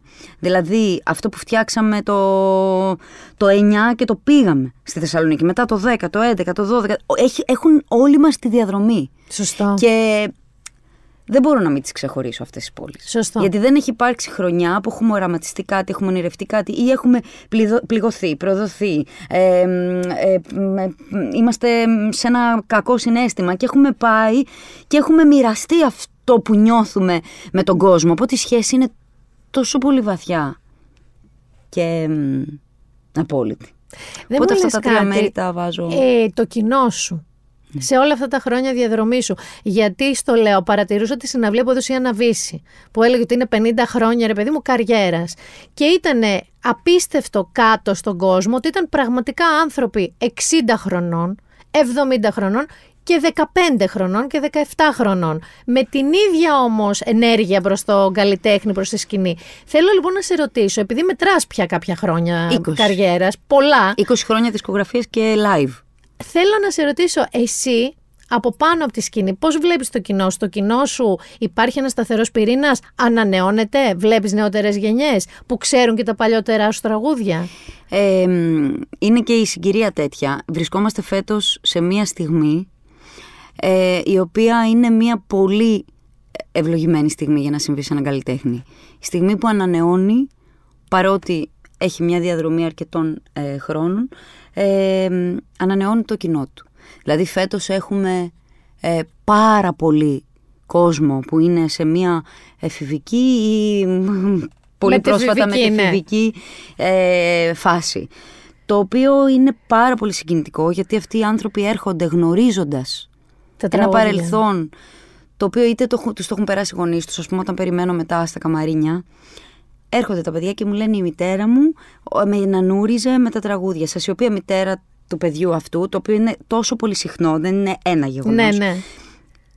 Είναι μια συνομήλικη γυναίκα με μένα, ξέρει, ίσως βρήκε και αυτή το καταφύγιό της μέσα σε ένα τραγούδι από το ρεπερτόριο. Μπορεί να είναι και εκείνη ένα παιδί χωρίς γονείς. Όλοι εμείς μετά τις 12 στα σπίτια μας γυρνάμε και κάποια στιγμή συναντηθήκαμε στην ίδια ηλικία και τώρα μας έχει φέρει η μουσική το επόμενό της, την κληρονομιά της, αυτό που έχει δημιουργήσει, το οποίο το θεωρώ συγκλονιστικό σε όλα τα επίπεδα. Συγκλονιστικό για μας που είμαστε αποδέκτες αυτού, συγκλονιστικό για το ρεπερτόριο που μπόρεσε και την τύχη τη μεγάλη και την τιμή που είχαμε από το κοινό μας να κρατήσει το ρεπερτόριο ζωντανό μέσα στα χρόνια και να το μεταφέρει σε έναν επόμενο άνθρωπο. Και αυτό το θεωρώ, δεν ξέρω, νιώθω μια απέραντη ευγνωμοσύνη. Ερώτηση γνήσιας περιέργειας. Έχοντας δεις πάνω στη σκηνή, παθαίνεις Τασμάνιαν. Παθαίνεις κανονικά Τασμάνιαν. Δηλαδή, δεν είναι ότι λες που τη βρήκε αυτή την ενέργεια, γιατί γενικά δεν είναι. Είσαι ένας πολύ ζωντανός άνθρωπος. Αλλά ρε παιδί μου, πάνω στη σκηνή, δεν ξέρω, είσαι σαν τους οδηγούς Φόρμουλα 1. Πρέπει να χάνεις 2,5 κιλά σε κάθε συναυλία πάνω στη σκηνή. Τρέχει, σκοπανιέσαι. Δηλαδή, ακόμα και όταν τραγουδάς μπαλάντες, το σώμα σου δεν είναι ακίνητο. Είναι νομίζω ένα από τα πιο βασικά χαρακτηριστικά που έχω ως ερμηνεύτρια είναι ότι είμαι σωματική. Ναι, πάρα πολύ. Περνάει πολύ αυτό το φίλτρο. Περνάει πολύ από το φίλτρο του σώματος. Και είμαι και αυτής της σχολής. Δηλαδή και σε τεχνικό επίπεδο, ας πούμε, και σε επίπεδο καθαρά σχολής μουσικής, πιστεύω πάρα πολύ τη συμμετοχή του σώματος. Και αυτό έχει να κάνει από το ότι είμαι μια τραγουδίστρια που έχω κάνει πάρα πολύ χώρο στο παρελθόν, οπότε η μουσική έχει περάσει με πολλούς τρόπους. Ακριβώς, μέσα από γράψει το σώμα. Είμαι μουσικός η ίδια. Έχω παίξει πιάνο, έχω σπουδάσει πιάνο και όλα αυτά, το οποίο επίσης σε ενεργοποιεί αυτό το κομμάτι, γιατί όταν πρέπει μέσα από τα χέρια σου, μέσα από το σώμα σου να παράξεις μουσική, οπότε και όταν άρχισα να τραγουδάω πια και έγινε η κατεύθυνσή μου και το μονοπάτι μου, δεν μπορούσα να απομονώσω το ένα από το άλλο. Αυτό... Και με τα χρόνια, ανάλογα με τις επιρροές μου, από αυτό που θέλουμε να παρουσιάσουμε, αυτό γίνεται είτε πολύ πιο έντονο ενεργειακά, είτε πιο εσωτερικό. Παρ' όλα αυτά, η εικόνα πάνω στη σκηνή είναι ένα μοίρασμα ενέργειας που πιστεύω, σαν τώρα άνθρωπος που πηγαίνει σε συναυλία, ότι όταν βλέπεις πάνω στη σκηνή αυτό, και θα σου πω και ένα παράδειγμα, δεν γίνεται να μην σε συνεπάρει. Δεν γίνεται. Ευχαριστώ πάρα πολύ. Δηλαδή, το είδα στη Florence. Είναι πολύ ωραίο που εσύ. Το είδα στη Florence. Δηλαδή, ακόμα και τραγούδια που μπορεί να ήταν λιγότερο γνωστά και μπορεί να μην ξέραν όλους τους στίχους, η ενέργειά της, αυτό το πήγαινε έλα, ανέβα, κατέβα, η συμμετοχή στον κόσμο, ξεσήκωνε όλη την πλατεία νερού. Την έφερνε όπα. Δηλαδή, δεν χρησιμοποίησαν καν τα κινητά τους, δεν ένοιαζε κανέναν τίποτα. Ήταν. Είναι πάνω. Έχει να κάνει με το είδος αυτού που παρουσιάζεις. Δηλαδή όταν θέλεις αυτό που κάνεις να έχει και την αίσθηση της performance, να έχει εικόνα, να έχει εικαστικές πλευρές που μπορεί να τις φέρεις με τα φώτα, με το ενδυματολογικό, με τη σκηνογραφία, με την κίνηση. Εμείς ας πούμε εδώ και πάρα πολλά χρόνια έχουμε συνεργάτες οι οποίοι ασχολούνται με όλα αυτά και ο καθένας βάζει το κομμάτι του. Όλα βέβαια, εξυπηρετούν την παραγωγή συναισθήματος και τη μουσική. Σίγουρα. Είναι πάντα μία συναυλία. Απλώς μέσα σε αυτή τη συναυλία, επειδή είμαστε άνθρωποι που μας ενδιαφέρει η τέχνη γενικότερα και το ρεπερτόριό μας επιθυμούμε να συνομιλεί με όλα αυτά που γίνονται και στην πραγματικότητα, την επικαιρότητα, τα γεγονότα, το πώς ένας άνθρωπος νιώθει, αλλά και το πώς ένας άνθρωπος αντιλαμβάνεται την επιρροή του από άλλα καλλιτεχνικά, άλλες καλλιτεχνικές ακριβώς ενέργειες και δράσεις. Επειδή μας ενδιαφέρει λοιπόν όλο αυτό να είναι κάτι συνολικό, επιθυμούμε να παράξουμε μια performance πάνω στη σκηνή. Φέτος μου είπες ότι κατεβαίνεις μέσα στον κόσμο. Ναι, το κάνω πάρα πολλά χρόνια, αλλά φέτος επειδή έχουμε πάρα πολύ... είναι πολύ όρθιο και πολύ κινητικό και όλο το vibe που υπάρχει πάνω και κάτω από τη σκηνή, είναι πολύ εντυπωσιακό γιατί γίνεται ένας τεράστιος κύκλος και όλοι μαζί, ας πούμε, ξεστοζούμε. Αυτό, και αυτό είναι καταπληκτικό. Είναι, αυτό ήθελα να σου πω, είναι εκείνη την ώρα το extra boost ενέργειας, ότι είναι το turbo εκείνη τη στιγμή. Είναι το κάτι άλλο. Είναι φοβερό. Είναι φοβερή εμπειρία. Είναι υπερβατικό. Είναι όπως πηγαίνεις... Γενικά εγώ είμαι ένας άνθρωπος που μου αρέσει αυτό. Δηλαδή και όταν μαζευόμαστε πάνω από έναν αριθμό ατόμων, μας αρέσει πάρα πολύ να χτυπιόμαστε, ρε παιδί μου. Αυτή η αίσθηση του χτυπιέμαι και ξέρεις. Αυτό το βγάζω την ενέργειά μου χωρίς να σκέφτομαι αν αυτό που κάνω εκείνη την ώρα...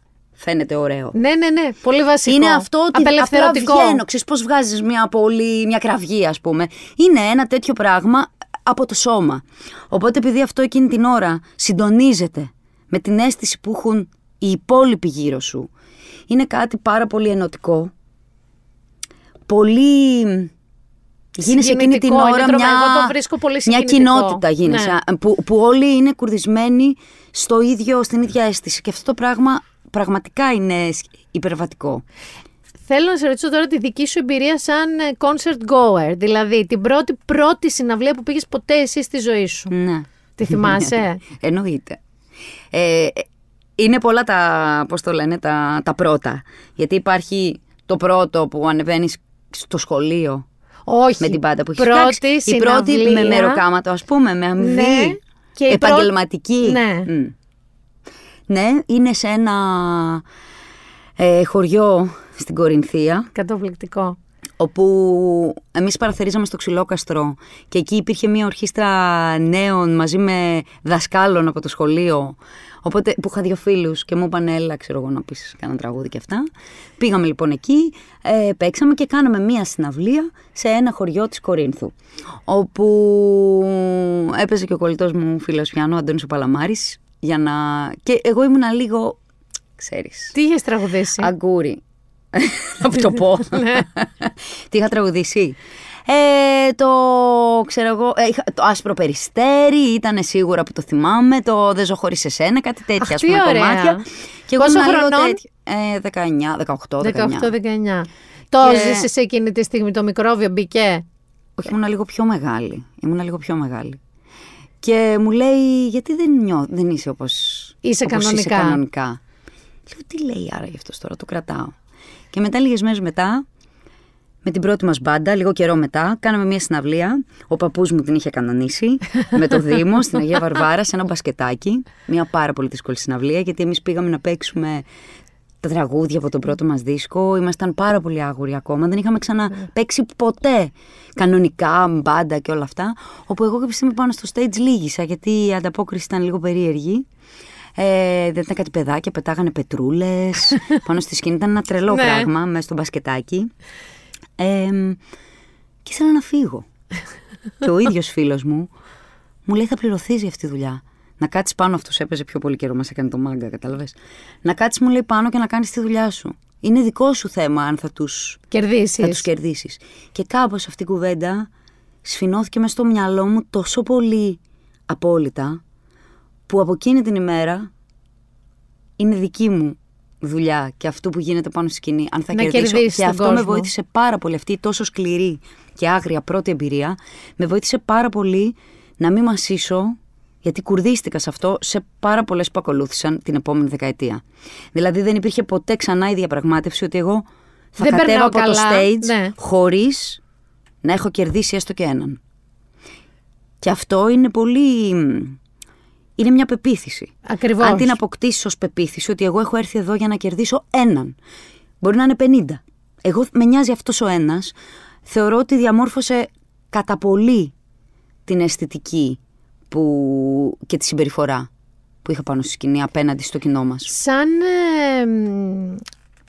άνθρωπος που πηγαίνει σε συναυλίες τώρα. Όχι που είσαι ο άνθρωπος που κάνει τη συναυλία που είναι on stage. Ποια συναυλία ήταν η πρώτη ή η πιο συναρπαστική, αυτή που θυμάσαι πραγματικά, που πήγες σαν αγοράζοντας ένα εισιτήριο να δεις μια μπάντα? Ελληνική ή ξένη? Ναι. Εγώ θυμάμαι, ας πούμε, η δική μου πρώτη ήταν οι Charlatans στο Ρόδον. Ήμουνα Δευτέρα Λυκείου, δεν είχαμε κινητά. Και είχαμε θεωρήσει καλή ιδέα με τους κολλητές μου μετά τη συναυλία να πάμε στο Νέον στην Ομόνια και δεν είχα ενημερώσει κάπως τους γονείς μου. Είχαμε ξεσηκωθεί τόσο πολύ που ήμασταν με το μυαλό πάνω από το κεφάλι μας για 2 ώρες ακόμα. Και απλά οι γονείς μου ψάχνανε τα αστυνομικά τμήματα και τα νοσοκομεία για να με βρούνε. Αλλά το θυμάμαι γιατί ήταν το πρώτο ηλεκτρικό πράγμα που ένιωσα στη συναυλία. Εσύ ποιους είχες δει πρώτους? Η πρώτη μου, αυτό που θυμάμαι σαν πρώτη ανάμνηση συναυλίας, είναι σε πολύ μικρή ηλικία, που με πήγε ο μπαμπάς μου να δούμε στο Ηρώδειο ένα αφιέρωμα στο Θεοδωράκι και υποθέτω μετά από τα χρόνια και με την αναζήτηση, γιατί ήμουν 7 χρονών, ότι τραγουδούσε η Αγνή Μπάλτσα, η οποία βγήκε κάποια στιγμή και είπε τη Μαρίνα. Μάλλον ήταν η Αγνή Μπάλτσα, δηλαδή από αυτή την, ξέρεις, γιατί το αναζήτησα, γιατί έχω την ανάμνηση, έχω την αίσθηση, μπορώ να κλείσω τα μάτια και να το νιώσω. Βγήκε και τραγούδισε τη Μαρίνα, του Μίκη Θεοδωράκη. Εγώ αισθάνθηκα εκείνη τη στιγμή ότι αυτό που συμβαίνει είναι κάτι μεταφυσικό. Και αισθάνθηκα ότι εγώ και αυτή η δράση έχουμε μια άλλη σχέση. Δηλαδή κάπως σαν να αισθάνθηκα ότι κάπου εκεί υπάρχει, σε αυτή τη δράση, υπάρχει η ψυχή μου. Κάπως έτσι. Το οποίο το συνάντησα μετά μέλλον. Σαν συναίσθημα πάρα πολλά χρόνια μετά. Το 2011 ξανασκέφτηκα ότι okay, αυτός είναι το μονοπάτι σου. Δηλαδή δεν το ξαναντιμετώπισα ποτέ. Εκείνη τη στιγμή το νιώσα πολύ δυνατά ότι αυτό είναι κάτι που εμένα με... Όχι σε αφορά απλά. Όχι, θα το συναντήσω. Σαν να έκανα, σαν να πάθα αυτό που βγαίνεις από τον εαυτό σου και δεν ξέρω πώς να σου το εξηγήσω. Πολύ τρελό.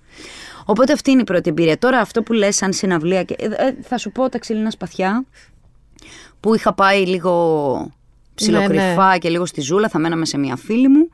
Και και εμείς με τη φίλη μου, ας πούμε, πήγαμε και κάποια άλλα παιδιά από το σχολείο. Είχε γίνει έτσι ένα τέτοιο story. Αλλά έχω την τύχη, επειδή οι γονείς μου ασχολούντουσαν με τη μουσική και την αγαπούσαν πάρα πολύ, ο μπαμπάς μου δηλαδή ασχολιόταν και η μητέρα μου τη λάτρευε, έχω δει πάρα πολλά πράγματα. Έχω δει σχεδόν όλα αυτά που ήθελα να δω live. Τι σου μένει? Μου μένουν, μιλάω για την εγχώρια σκηνή, μου μένουν όλα αυτά που θέλω να δω από το εξωτερικό, αν θέλουν καλλιτέχνες και μπάντες. Ποιους θέλεις να δεις? Ποιους, ας πούμε, αν είχες μια λίστα, ένα top 3, που μπορεί να ταξιδέψεις και εξωτερικό να πας να τους δεις. Να μην περιμένεις να έρθουν εδώ πέρα, παρά το ότι θα σε ρωτήσω και γι' αυτό. Ζούμε πολύ καλές. Να σκέφτομαι τώρα, ας πούμε, έτσι. Σε αυτή τη φάση θέλω οπωσδήποτε να δω την Billie Eilish. Ναι. Θέλω να δω όλες αυτές τις pop stars, ας πούμε, που μου αρέσουν και με αφορά πάρα πολύ αυτό που κάνουν σε πολλά επίπεδα. Τώρα προσπαθώ να βρω αν θα μπορέσω και θα καταφέρω να δω την Billie Eilish. Είδα την Adele, που το είχα... Πάρα πολύ μεγάλη επιθυμία. Είναι φανταστική. Είδα την Beyoncé. Συγκλονιστικό. Η Beyoncé, να σε ρωτήσω κάτι. Δεν την έχω δει. Είναι πιο πολύ. Επειδή είναι συγκλονιστικό. Θέλω να δω πολλά πράγματα. Α, θέλεις. Ναι, θέλω να δω το Harry Styles. Θέλω να δω. Να τον δεις. Τη Λίζο πάρα πολύ. Άρα, θέλω γιατί δεν ξεκινάς ταξιδάκια το χειμώνα? Ξεκινάω. Έτσι, με αυτό το άγγλι. Υπάρχει ένα θέμα με εμάς. Ότι επειδή δουλεύουμε πολύ, δεν μπορείς να κάνεις, δεσμεύεις κάπως το χρόνο σου, ακόμη και αν δεν έχει κλειστεί μια ημερομηνία, μέσα στο καλοκαίρι ας πούμε, ή το χειμώνα, δεσμεύεις κάπως το χρόνο σου ότι μπορεί να προκύψει μια δουλειά που θα πρέπει να την κάνεις. Οπότε πράγματα που είναι πολύ μακρυπρόθεσμα, αποφεύγεις να τα κλείνεις. Όμως επειδή είναι σημαντικό για μένα, ανοίγει πραγματικά το μυαλό μου, ακριβώς. Προσπαθώ να βάζω κάποια, ξέρεις, δηλαδή ας πούμε, η Beyoncé που βγήκε μετά από τόσα χρόνια μόνη της περιοδία και όλα αυτά που ήταν αυτό το... Δεν υπήρχε περίπτωση να το χάσω. Έφυγα μετά το φινάλε του Vox, κατευθείαν μετά το Καμαρίνι. Αλήθεια. Και πάντα σε κάθε συναυλία υποδέχομαι όλο τον κόσμο στο Καμαρίνι. Έφυγα, πήγα στο αεροδρόμιο με την αδερφή μου και κάποιες φίλες μας. Πήγαμε στις Βρυξέλλες. Είδαμε το απόγευμα το live και γύρισαμε πίσω την άλλη μέρα. Δηλαδή ήταν ένα πράγμα... μιλάμε express. Αλλά... Το έκανα, δεν με πειράζει, γιατί ήταν... Συγκλονιστικό. Να σε ρωτήσω κάτι. Από άποψη performance. Δηλαδή η Beyoncé είναι μια συγκλονιστική performance. Καλά, δεν υπάρχει αυτό. Βέβαια, δεν είναι μόνο performance συγκλονιστική. Όχι. Είναι τιτάνια τραγουδίστρια σε τεχνικό, καλλιτεχνικό επίπεδο. Δεν υπάρχει. Δηλαδή, αν ένας άνθρωπος είναι επαγγελματίας και μουσικός ή μια επαγγελματίας τραγουδίστρια, επαγγελματίας τραγουδιστής, πρέπει να δει πώς κάποιοι άνθρωποι, σε τι level κάποιοι άνθρωποι έχουν φτάσει, την εκπαίδευση, την προπόνησή τους. Και το ανεξάρτητα από τη μουσική. Εμένα μου αρέσει πολύ η μουσική της. Και εμένα. Αλλά ανεξάρτητα από, αν ακούει κάποιος αυτό, το να το παρατηρείς τι μπορεί να φτιάξει ένας άνθρωπος. Γιατί αυτά γεννιόμαστε με ένα χάρισμα και μια ικανότητα. Αλλά πώς αυτή η ικανότητα θα μετουσιωθεί σε ύπαρξη. Ναι, σωστό. Είναι ένας μακρύς, πολύ σκληρός αγώνας. Και μαραθώνιος. Και από όλη τη δουλειά. Και είναι και ένας μαραθώνιος. Δεν είναι ένα. Σπίτι. Έκανα κάτι. Είναι ένας μαραθώνιος ο οποίος δεν σταματά ποτέ. Και αυτό είναι και η πραγματική του γοητεία.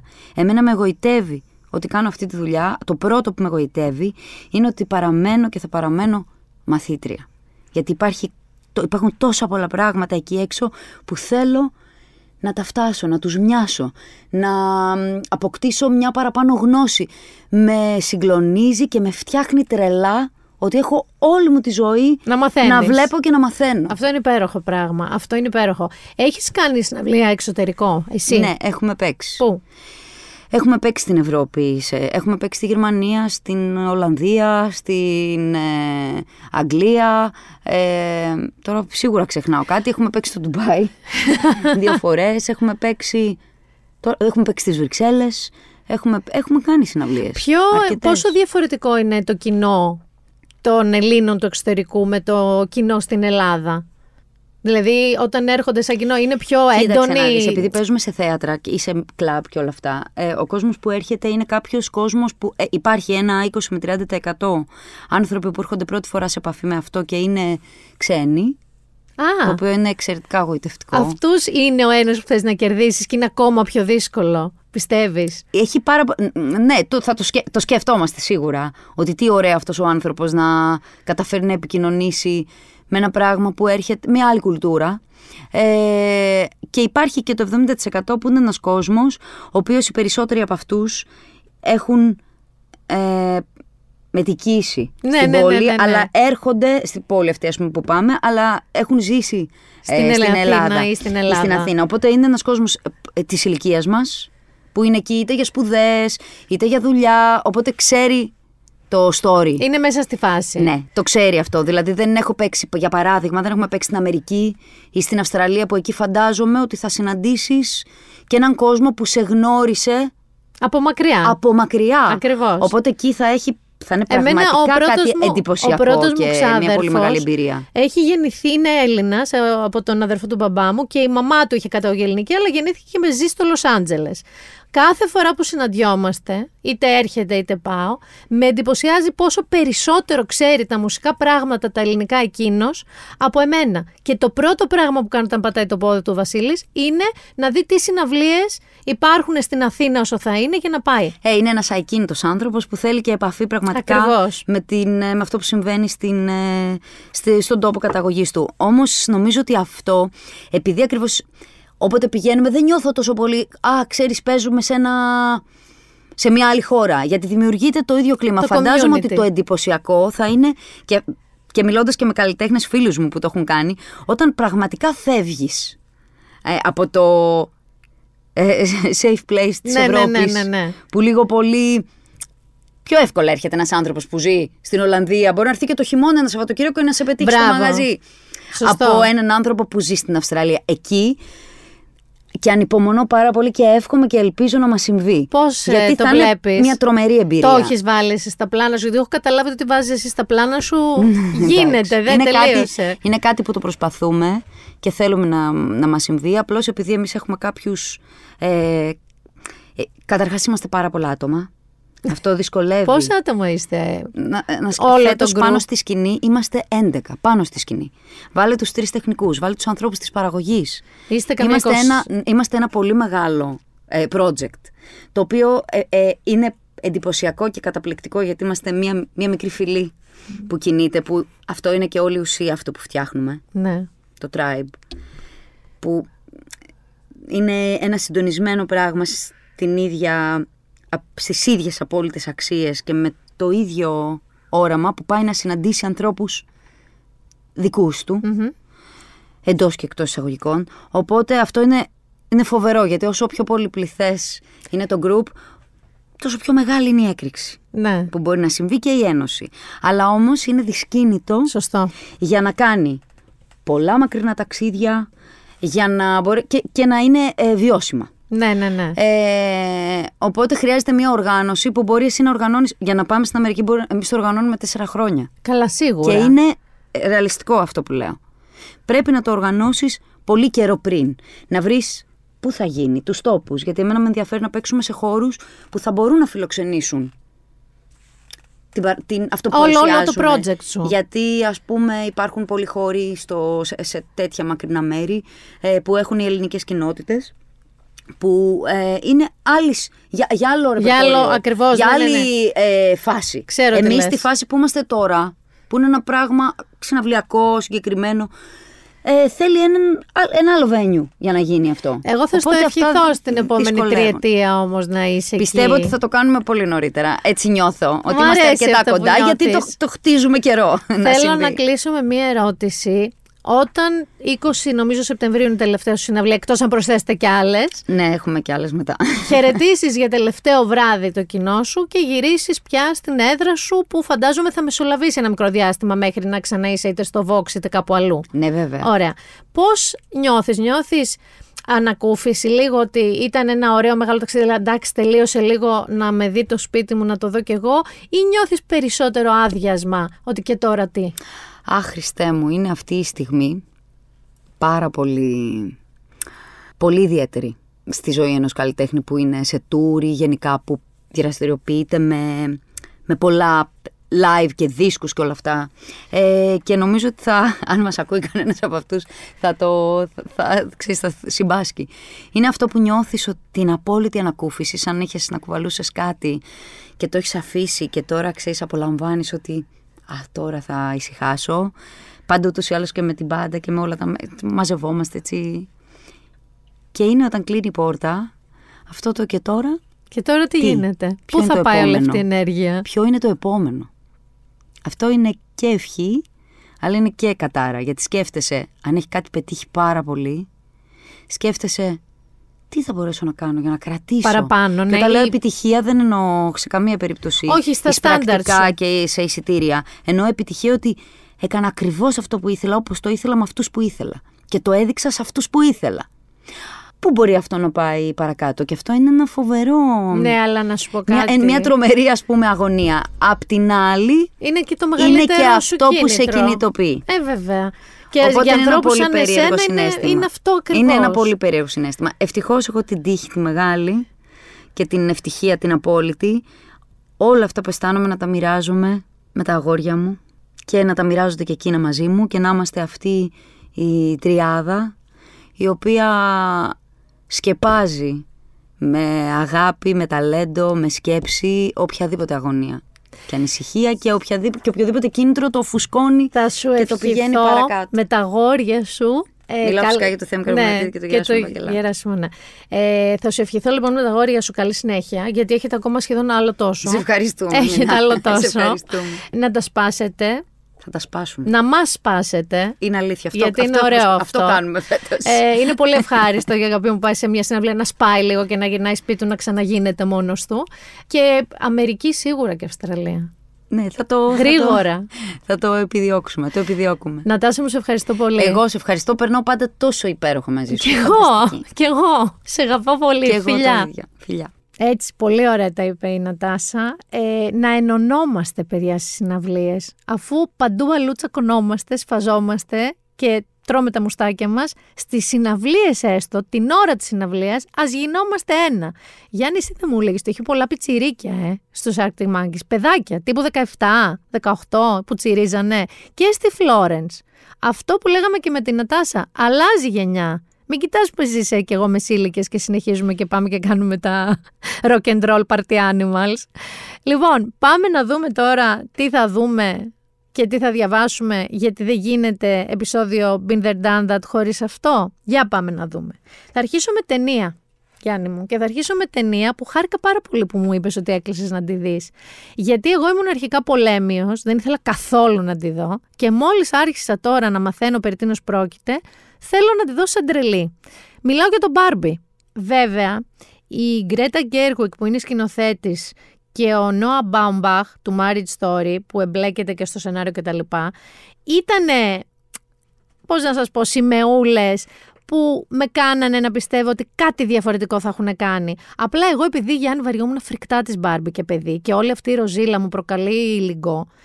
Είδες ότι δημιουργήθηκε έλλειψη στον πλανήτη από το χρώμα ροζ, γιατί αποφάσισαν οι σκηνογράφοι να μην κάνουν ψηφιακές ψεύτικες εικόνες, να στήσουν αληθινά ροζ σκηνικά τα πάντα. Έξω από το Λονδίνο είναι τα στούντιο εκεί που το κάνανε. Επομένως, επειδή ούτε την Μπάρμπι ήθελα, ούτε το ροζ μ' αρέσει, έλεγα δεν θα δω την ταινία. Μέχρι που έμαθα περί τίνος πρόκειται. Γιατί είδανε οι δημοσιογράφοι τη δημοσιογραφική προβολή και μας ενημέρωσαν. Κορίτσια, αν είναι να πάτε να δείτε χιχιχι Barbie Girl, θα απογοητευτείτε. Όσοι θέλετε όμως να δείτε ένα πολύ έξυπνο σενάριο, ένα approach της Barbie που μιλάει για φεμινισμό, που μιλάει για πατριαρχία, που μιλάει για υπαρξιακή κρίση των γυναικών, αλλά και των αντρών, πώς είναι να είσαι η Barbie στον κανονικό κόσμο, τότε αυτή είναι η ταινία σας. Λοιπόν, στον κόσμο της Barbieland, κάθε μέρα είναι μια υπέροχη μέρα και κάθε Μπάρμπι καταφέρνει να γίνει ό,τι ποτέ ονειρεύτηκε. Υπάρχει Μπάρμπι πρόεδρος, Όσοι έχετε κόρες το ξέρετε καλά. Η Μπάρμπι γιατρός, η Μπάρμπι κάτοχος Νόμπελ, η Μπάρμπι αστροναύτης. Όλες μαζί στο Μπάρμπιλαντ θαυμάζουν και στηρίζουν η μία την άλλη.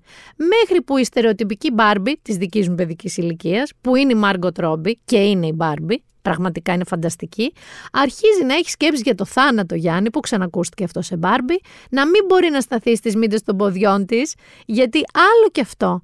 Κορίτσια, θυμάστε τις κούκλες που είχαμε μικρές, που όλες στεκόντουσαν στις μύτες. Καμία πατούσα δεν ακουμπάγε κάτω, ήταν όλες στις μύτες. Ότι και καλά φοράγαν τα κούνια και ενώ δεν φορούσαν τα κούνια, για να τους φοράμε εμείς τα κούνια ψεύτικα. Λοιπόν, και αρχίζει να εμφανίζει και κυταρίτιδα. Κάπως έτσι ζητά βοήθεια από την περίεργη Μπάρμπι, τη Weirdo, που την κάνει η Κέιτ Μακίνον πάρα πολύ καλά επίσης, προκειμένου να ανακαλύψει τι ακριβώς της συμβαίνει. Και εκεί μαθαίνει ότι θα πρέπει να ταξιδέψει στον κανονικό κόσμο, το δικό μας, και να βρει το κοριτσάκι με το οποίο είναι δεμένη, που είναι η κούκλα του. Στο ταξίδι της λαθρέως είναι ο επιβάτης, είναι ο περίφημος Κεν. Γιάννη, θυμάσαι ότι ο Κεν δεν είχε γεννητικά όργανα, δεν είχε τίποτα. Η Μπάρμπι είχε στήθος, αλλά ο Κεν δεν είχε τίποτα. Ο Κεν ήταν σαν την Μπάρμπι. Ήταν λίγο μπερδευτικό όταν οι γονείς μας προσπαθούσαν να μας μάθουν τα φύλλα και την αναπαραγωγή και εμείς μετά παίρναμε τον Κεν, έτσι. Συνεπιβάτης λοιπόν λαθρέως στον κανονικό κόσμο της Μπάρμπι είναι ο Κεν. Τον κάνει ο Ράιαν Γκόσλινγκ και θέλω να σας πω ότι ο Ράιαν Γκόσλινγκ κλέβει την παράσταση ακόμα και από τη Μάργκοτ Ρόμπι, που είναι ήδη πάρα πολύ καλή. Μαζί λοιπόν ανακαλύπτουν πως στον πραγματικό κόσμο τα πράγματα είναι αρκετά διαφορετικά. Πατριαρχία, σεξισμός, διακρίσεις και ένας όλεθρος απογοητεύσεων για το γυναικείο φύλο. Τα πράγματα περιπλέκονται ακόμα περισσότερο όταν ο Κεν αποφασίζει πως πρέπει να μοιραστεί με τους υπόλοιπους Κεν την αξία της πατριαρχίας, ανατρέποντας την ισορροπία στη γυναικοκρατούμενη Μπάρμπιλαντ. Και φυσικά υπάρχει και ο CEO της Ματέλ που έχει δημιουργήσει την Μπάρμπι, τον παίζει ο Will Ferrell, ο οποίος θέλει επεγνωσμένα να βάλει την Μπάρμπι πίσω σε ένα κουτί.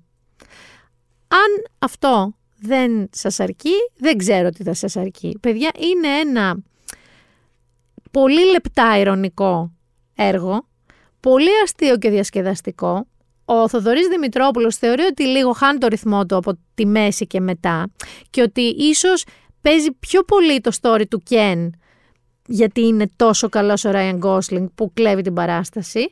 Να σας πω εδώ ότι η Αμέρικα Φερέρα, η Άγγλι Μπέτι, έχει ένα συγκλονιστικό μονόλογο που συμπυκνώνει όλη την ουσία της ταινίας, που ουσιαστικά αποτελεί ένα αντικαπιταλιστικό και φεμινιστικό μανιφέστο και βάζει φωτιά στα κοινωνικά στερεότυπα. Οι γυναίκες δηλαδή πρέπει να είναι όμορφες αλλά όχι απόμακρες, αυτά τα στερεότυπα, ότι πρέπει να φροντίζουν την καριέρα τους αλλά να κρατούν και την ισορροπία στην προσωπική τους ζωή. Οι μητέρες πρέπει να αγαπάνε τα παιδιά τους, αλλά όχι να μιλάτε και συνέχεια γι' αυτά. Και οι σεναριογράφοι της ταινίας, να σας πω, ότι δείχνουν την ίδια φροντίδα εντός εισαγωγικών και για τον παραμελημένο Κεν. Πάντα ο Κεν ήταν δευτερορολίτης τώρα, όταν παίζαμε μικρές τις κούκλες. Κάποια στιγμή είχαν πάρει 37 Μπάρμπι, μας παίρνανε και ένα Κεν, ας πούμε, έτσι να τον έχουμε. Δεν ασχολιόμασταν μαζί του. Και μέσα από αυτή την περιπέτεια η Μπάρμπι ανακαλύπτει ότι η ιδέα της τέλειας γυναίκας δεν είναι τίποτα περισσότερο από ένα ακόμα αντικρουόμενο στερεότυπο και συνειδητοποιεί ότι τα πράγματα μπορούν να αλλάξουν αν βρίσκεσαι στη σωστή πλευρά της ιστορίας ή τέλος πάντων αξίζει να το δοκιμάσεις. Μπορώ να σας πω ότι θέλω πιο πολύ να πάω να δω την Μπάρμπι από τον Ιντιάνα Τζόνς, Γιάννη, που δεν έχω δει ακόμα και τρελαίνομαι, ή το Mission Impossible. Θέλω πάρα πολύ να δω την Μπάρμπι, σας συστήνω και εσάς το ίδιο. Συνεχίζω με ταινία, γιατί αυτή θα πάτε σινεμά. Τώρα θα πάτε θερινό, παλεύετε με τη ζέστη, θα πάτε σε κλειστή αίθουσα, έτσι υπεραίθουσα να το χαρείτε. Τι να σας πω, καθένας με τα γούστα του. Θα προτείνω όμως και μια ταινία για όσους θα μείνουν στο σπιτάκι τους, με το ερκοντισιονάκι τους και δεν θα κουνηθούν.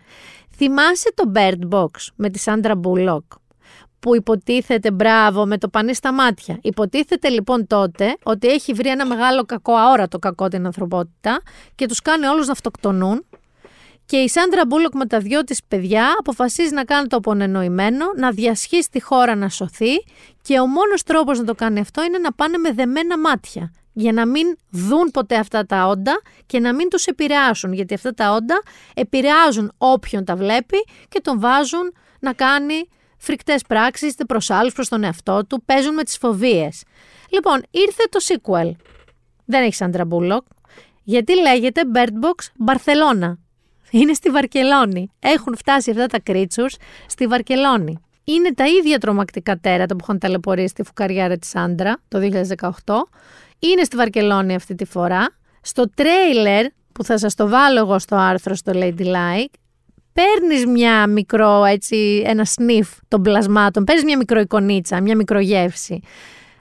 Αυτά, σε αυτή την περίπτωση τα κρίτσους, ξεγελούν τους επιβάτες μιας ξέφρενης πλατφόρμας μετρό, ώστε να αυτοκτονήσουν μαζικά, Γιάννη, ή να αυτοπυρποληθούν στους δρόμους. Και παίζει ένας πάρα πολύ γνωστός Ισπανός ηθοποιός που τον έχετε δει και σε σειρές, τον έχετε δει και σε ταινίες πρόσφατες, δηλαδή περσινές και προπέρσινες, πολύ γνωστός. Η βαθμολογία του δεν είναι καθόλου κακή. Και από ό,τι είδα από το τρέλερ, γιατί δεν το έχω δει, το έβαλα στα To Watch αυτό το Σαββατοκύριακο με τους 49 βαθμούς, αστειεύομαι, μόνο 45 θα είναι. Είναι πολύ ενδιαφέρον, μη σας πω, μου φάνηκε και λίγο πιο creepy, πιο ατμοσφαιρικό από το αρχικό του 2018, που είναι από τις πιο πετυχημένες ταινίες του Netflix ever. Και πάμε λίγο σε σειρές. Σας έχω δύο τρομερά feel-good σειρές. Σας το χρωστάω άλλωστε. Σας μαυρίζουν την ψυχή πολύ συχνά με δολοφόνους και κατασκόπους. Πρώτη σειρά, συνεχίζουμε Netflix, λέγεται Survival of the Thickest, που σημαίνει ότι είναι η επιβίωση των πιο πυκνών, ό,τι και αν σημαίνει αυτό. Αυτό μπορεί να σημαίνει βάρος, μπορεί να σημαίνει και βλακεία, έχει δει τι έννοια στα αγγλικά. Η Michelle Buteau, τον Always Be My Maybe, Happiest Season και Welcome to Butopia, πρωταγωνιστή, γράφει και κάνει την παραγωγή και είναι και showrunner, μαζί με μια πολύ καταξιωμένη showrunner, αυτής της σειράς. Το Survival of the Thickest επικεντρώνεται στη Mavis Beaumont ή Mavis. Στην Αγγλία είναι Mavis, στην Αμερική είναι Mavis. Είναι μαύρη, είναι καμπυλώδης, curvy και πρόσφατα χωρισμένη. Αναγκάζεται λοιπόν Mavis να ξαναφτιάξει τη ζωή της. Απροσδόκητα μετά το χωρισμό που της ήρθε κατραπακιά, όμως είναι αποφασισμένη όχι μόνο να επιβιώσει, αλλά και να ευδοκιμήσει με την υποστήριξη της οικογένειας που έχει επιλέξει, τη θετική της στάση και λίγο lip gloss. Παιδιά, είναι μία τρομερά αστεία σειρά, συγκινητική, με αυτό το στυλ Ted Lasso που έχει και λίγο νόημα, έχει και λίγο έτσι ενσυναίσθηση, έχει και λίγο happiness, αλλά πραγματικά είναι και πάρα πολύ αστεία. Εγώ τη βρήκα ξεκαρδιστική. Φεύγει νεράκι, μικρά επεισόδια, αξιαγάπητη πρωταγωνίστρια, αξιαγάπητη, δηλαδή θα ήθελα πολύ να συνεχιστεί αυτή η σειρά, μου άρεσε πάρα πολύ. Survival λοιπόν of the Thickest, Netflix. Και θα σας πάω και λίγο Disney+. Επίσης κομμωδία, Γιάννη, με αναγνωρίζεις, δεν με αναγνωρίζεις με τόση κομμωδία που προτείνω. Λοιπόν, η σειρά εδώ λέγεται Unprisoned. Και πρωταγωνίστρια είναι η Κέρι Ουάσιγκτον. Όσες βλέπατε Scandal, ξέρετε καλά γιατί μιλάω. Και το Little Fires Everywhere, μικρές φωτιές παντού, αν το έχετε δει. Εκεί πρωταγωνιστεί επίσης, αλλά το Scandal είναι το μεγάλο της. Η οποία τι υποδίεται? Υποδίεται μία ψυχίατρο, η οποία είναι single mother και αναγκάζεται ξαφνικά να λουστεί την επιστροφή του μπαμπά της στο σπίτι και να ζήσει μαζί του, αλλά από πού? Από τη φυλακή. Η οποία έχει γίνει ψυχίατρος, hint, γιατί είχε τρομερά daddy issues. Λοιπόν, Κέρι Ουάσιγκτον στο ρόλο της ψυχιάτρου, έχει ένα γιο και ξαφνικά επιστρέφει ο μπαμπάς της. Αν πείτε κάπου τον ξέρω εγώ αυτόν και βλέπατε The Good Fight, ήταν εκεί πέρα ο chief του δικηγορικού γραφείου. Επιστρέφει ο μπαμπάς της, ο οποίος βγαίνει από τη φυλακή και έρχεται πίσω να της δημιουργήσει καινούργια daddy issues και μεταφορικά και κυριολεκτικά. Και κυρίως να επηρεάσει το γιο της. Επειδή πάρα πολύ καλή σειρά, έχει πολύ καλή βαθμολογία, είναι πάρα πολύ αστεία επίσης και δροσερή, ρε παιδί, με αυτά που θέλετε να δείτε τώρα με τον καύσωνα. Αυτές τις σειρές που θέλετε να βουλιάξετε στον καναπέ, μόνο με το βρακί, δεν αντέχετε άλλο ρούχο, το t-shirt, και να δείτε κάτι να νιώσετε καλά. Αυτές οι δύο σειρές είναι ακριβώς αυτό. Επομένως, έχουμε και λέμε από σειρές Survival of the Thickest, Netflix, και έχουμε και Unprisoned, Disney+. Να δούμε τι θα διαβάσουμε κιόλας. Και επίσης, εδώ θα σας πω και μερικά fun facts και χρήσιμα tips για το πώς θα διαβάσετε περισσότερο αυτό το καλοκαίρι. Μερικά με αφορούν και πάρα πολύ άμεσα και μετά θα σας πω τι να διαβάσετε. Το άρθρο το έχει γράψει στο One Man ο Γιώργος Ρομπόλας. Παρεπιπτόντως, στο One Man διαβάστε οπωσδήποτε και τη συνέντευξη του Ντέμι Νικολαίδη στο διευθυντή του One Man, το Θοδωρή Καρνελόπουλο. Είναι φανταστική συνέντευξη. Και Ντέμις όπως δεν τον έχω ξανακούσει εγώ ποτέ. Πάμε λοιπόν στα tips του Γιώργου Ρομπόλα, ο οποίος γράφει για βιβλίο στο One Man, ο οποίος δίνει όλα τα χρηστικά που χρειάζεστε για να διαβάσετε περισσότερα βιβλία. Ξεκινάω. Μη χάνεις άπειρο χρόνο με την επιλογή. Έλεγα πριν στο Γιάννη ότι είμαι άνω κάτω, γιατί δεν μπορώ να αποφασίσω ποια βιβλία θέλω να διαβάσω αυτό το καλοκαίρι. Λέει λοιπόν ο Γιώργος Ρομπόλας, όχι, δεν είναι Netflix, οπότε καλό είναι να μην μεταφέρεις τις τηλεοπτικές σου συνήθειες στο χαρτί. Το να περνάς άπειρες ώρες μέχρι να καταλήξεις στο ποια βιβλία θα πάρεις μαζί σου στις διακοπές, θυμίζει το doom scrolling στην κεντρική οθόνη της γνωστής πλατφόρμας. Αυτό που κάνουμε, Γιάννη, ενώ είναι το φαΐ μπροστά μας και λέμε τι να δω, έχεις τελειώσει το φαΐ, έχεις τελειώσει και το φαΐ της επόμενης μέρας και ακόμα δεν έχεις αποφασίσει τι θα δεις. Δεν κερδίζεις, λέει, τίποτα ο Γιώργος. Είναι χαμένος χρόνος. Διάλεξε μερικά πιο εύκολα και μερικά πιο δύσκολα βιβλία, ώστε να έχεις μια μικρή γκάμα επιλογών και κάνε το πρώτο μεγάλο βήμα. Άνοιξέ τα στην πρώτη σελίδα και ξεκίνα το διάβασμα, ρε παιδί μου. Μην κάθεσαι και λες από την Κική και τον Κοκότη να διαλέξω. Η απαραίτητη λίστα για τις διακοπές. Επειδή θα χαωθείτε. Παιδιά, κυκλοφορούν και εκδίδονται περίπου 500 βιβλία το μήνα. Χρειάζεστε μια τάξη στο μυαλό σας. Αν πιστεύεις ότι θα καταφέρεις να διαβάζεις 2 βιβλία σε 15 μέρες φέτος, κάνε μια λίστα με 5, όχι παραπάνω, που νιώθεις ότι πραγματικά θα σου αρέσουν. Έτσι κάθε φορά που θα τελειώνεις ένα από αυτά, θα είναι μια μικρή καλοκαιρινή νίκη στο άγχος και τα νεύρα και τις απογοητεύσεις της χρονιάς. Παράτα τα βιβλία που δεν σου αρέσουν. Πόσα χρόνια από τη ζωή μου, παιδιά, έχω φάει διαβάζοντας με το χτυκιό, με το ζόρι, βιβλία που δεν μου άρεσαν, γιατί είμαι ψυχαναγκαστική και δεν μπορούσα να δεχτώ ότι θα τα αφήσω στη μέση. Εάν ξεκινήσετε ένα βιβλίο και δεν σας αρέσει, μέχρι ένα σημείο που θεωρείτε ότι του έχετε δώσει ευκαιρία, ρε παιδί μου, κλείστε το και αφήστε το να πάει στην ευχή του Θεού και της Παναγίας. Δεν υπάρχει κανένας λόγος για αυτή την αυτοταπείνωση και για αυτή την κούραση, την ψυχική και την πνευματική, για να διαβάσετε απλά κάτι που θεωρείτε ότι πρέπει να τελειώσετε ενώ δεν σας τα σκάει, για να μιλήσω στην καθομιλουμένη. Διάβασε ό,τι θες χωρίς τύψεις, παιδιά. Φτάνει. Μην κρύβετε τώρα τη βιογραφία, ας πούμε, ενός ποδοσφαιριστή που δεν είναι και καλογραμμένη μέσα από ένα βιβλίο που θεωρείτε ότι θα έπρεπε να διαβάζετε, αλλά δεν θέλετε καθόλου. Διαβάστε ό,τι θέλετε, χωρίς καμία τύψη. Πραγματικά, αφήστε το κεφάλι σας να διάσει με τον τρόπο που εσείς θεωρείτε σωστό. Δεν χρωστάτε δικαιολογίες σε κανέναν για το τι θα διαβάσετε. Φτηνά αστυνομικά μυθιστορήματα αμφιβόλου ποιότητας, υπερηρωικά κόμιξ, δικαστικά page turners, μέτρες ιστορίες με δράκους και σπαθιά, διαβάστε ό,τι θέλετε. Κρατήστε ένα βιβλίο πάντα μαζί σας. Γιάννη, κάνουμε το λάθος στις διακοπές και το βιβλίο ή το αφήνουμε στην τσάντα της παραλίας ή στο κομοδίνο του δωματίου. Με αποτέλεσμα, αν βρεθούμε κάπου αλλού, να το έχουμε ξεχάσει, να μην το διαβάζουμε. Πάρτε ένα βιβλίο, το οποίο δεν είναι 1000 σελίδες και ζυγίζει μισοτόνο. Πάρτε ένα βιβλίο, τέλος πάντων, διακοπών και να το έχετε πάντα μαζί σας. Δηλαδή εκεί που κάθεστε για ένα καφέ, εκεί που βαριέστε και βολτάρετε στη χώρα και αράζετε κάπου να πιείτε ένα ποτό. Πάρα πολλές από αυτές τις στιγμές σηκώνουν μερικές σελιδούλες διάβασμα, οπότε ας το έχετε πάντα μαζί σας. Βάλτε τα audiobooks στο παιχνίδι. Αν οδηγήσετε, γιατί πολλοί κόσμος, Γιάννη, με αυτά τα ακτοπλοϊκά, που σιγά τις προσφορές που κάνανε τώρα μεταξύ μας, γιατί δεν το είπαμε και αυτό, πολλοί έχουν επιλέξει να μην πάνε σε νησιά, να οδηγήσουν road trip, να πάνε καμιά Μάνη, να πάνε καμιά Μεσσηνία, είναι ώρες, είναι 5-6 ώρες. Γιατί να μην το εκμεταλλευτείτε, γιατί να μην βάλετε ένα audiobook?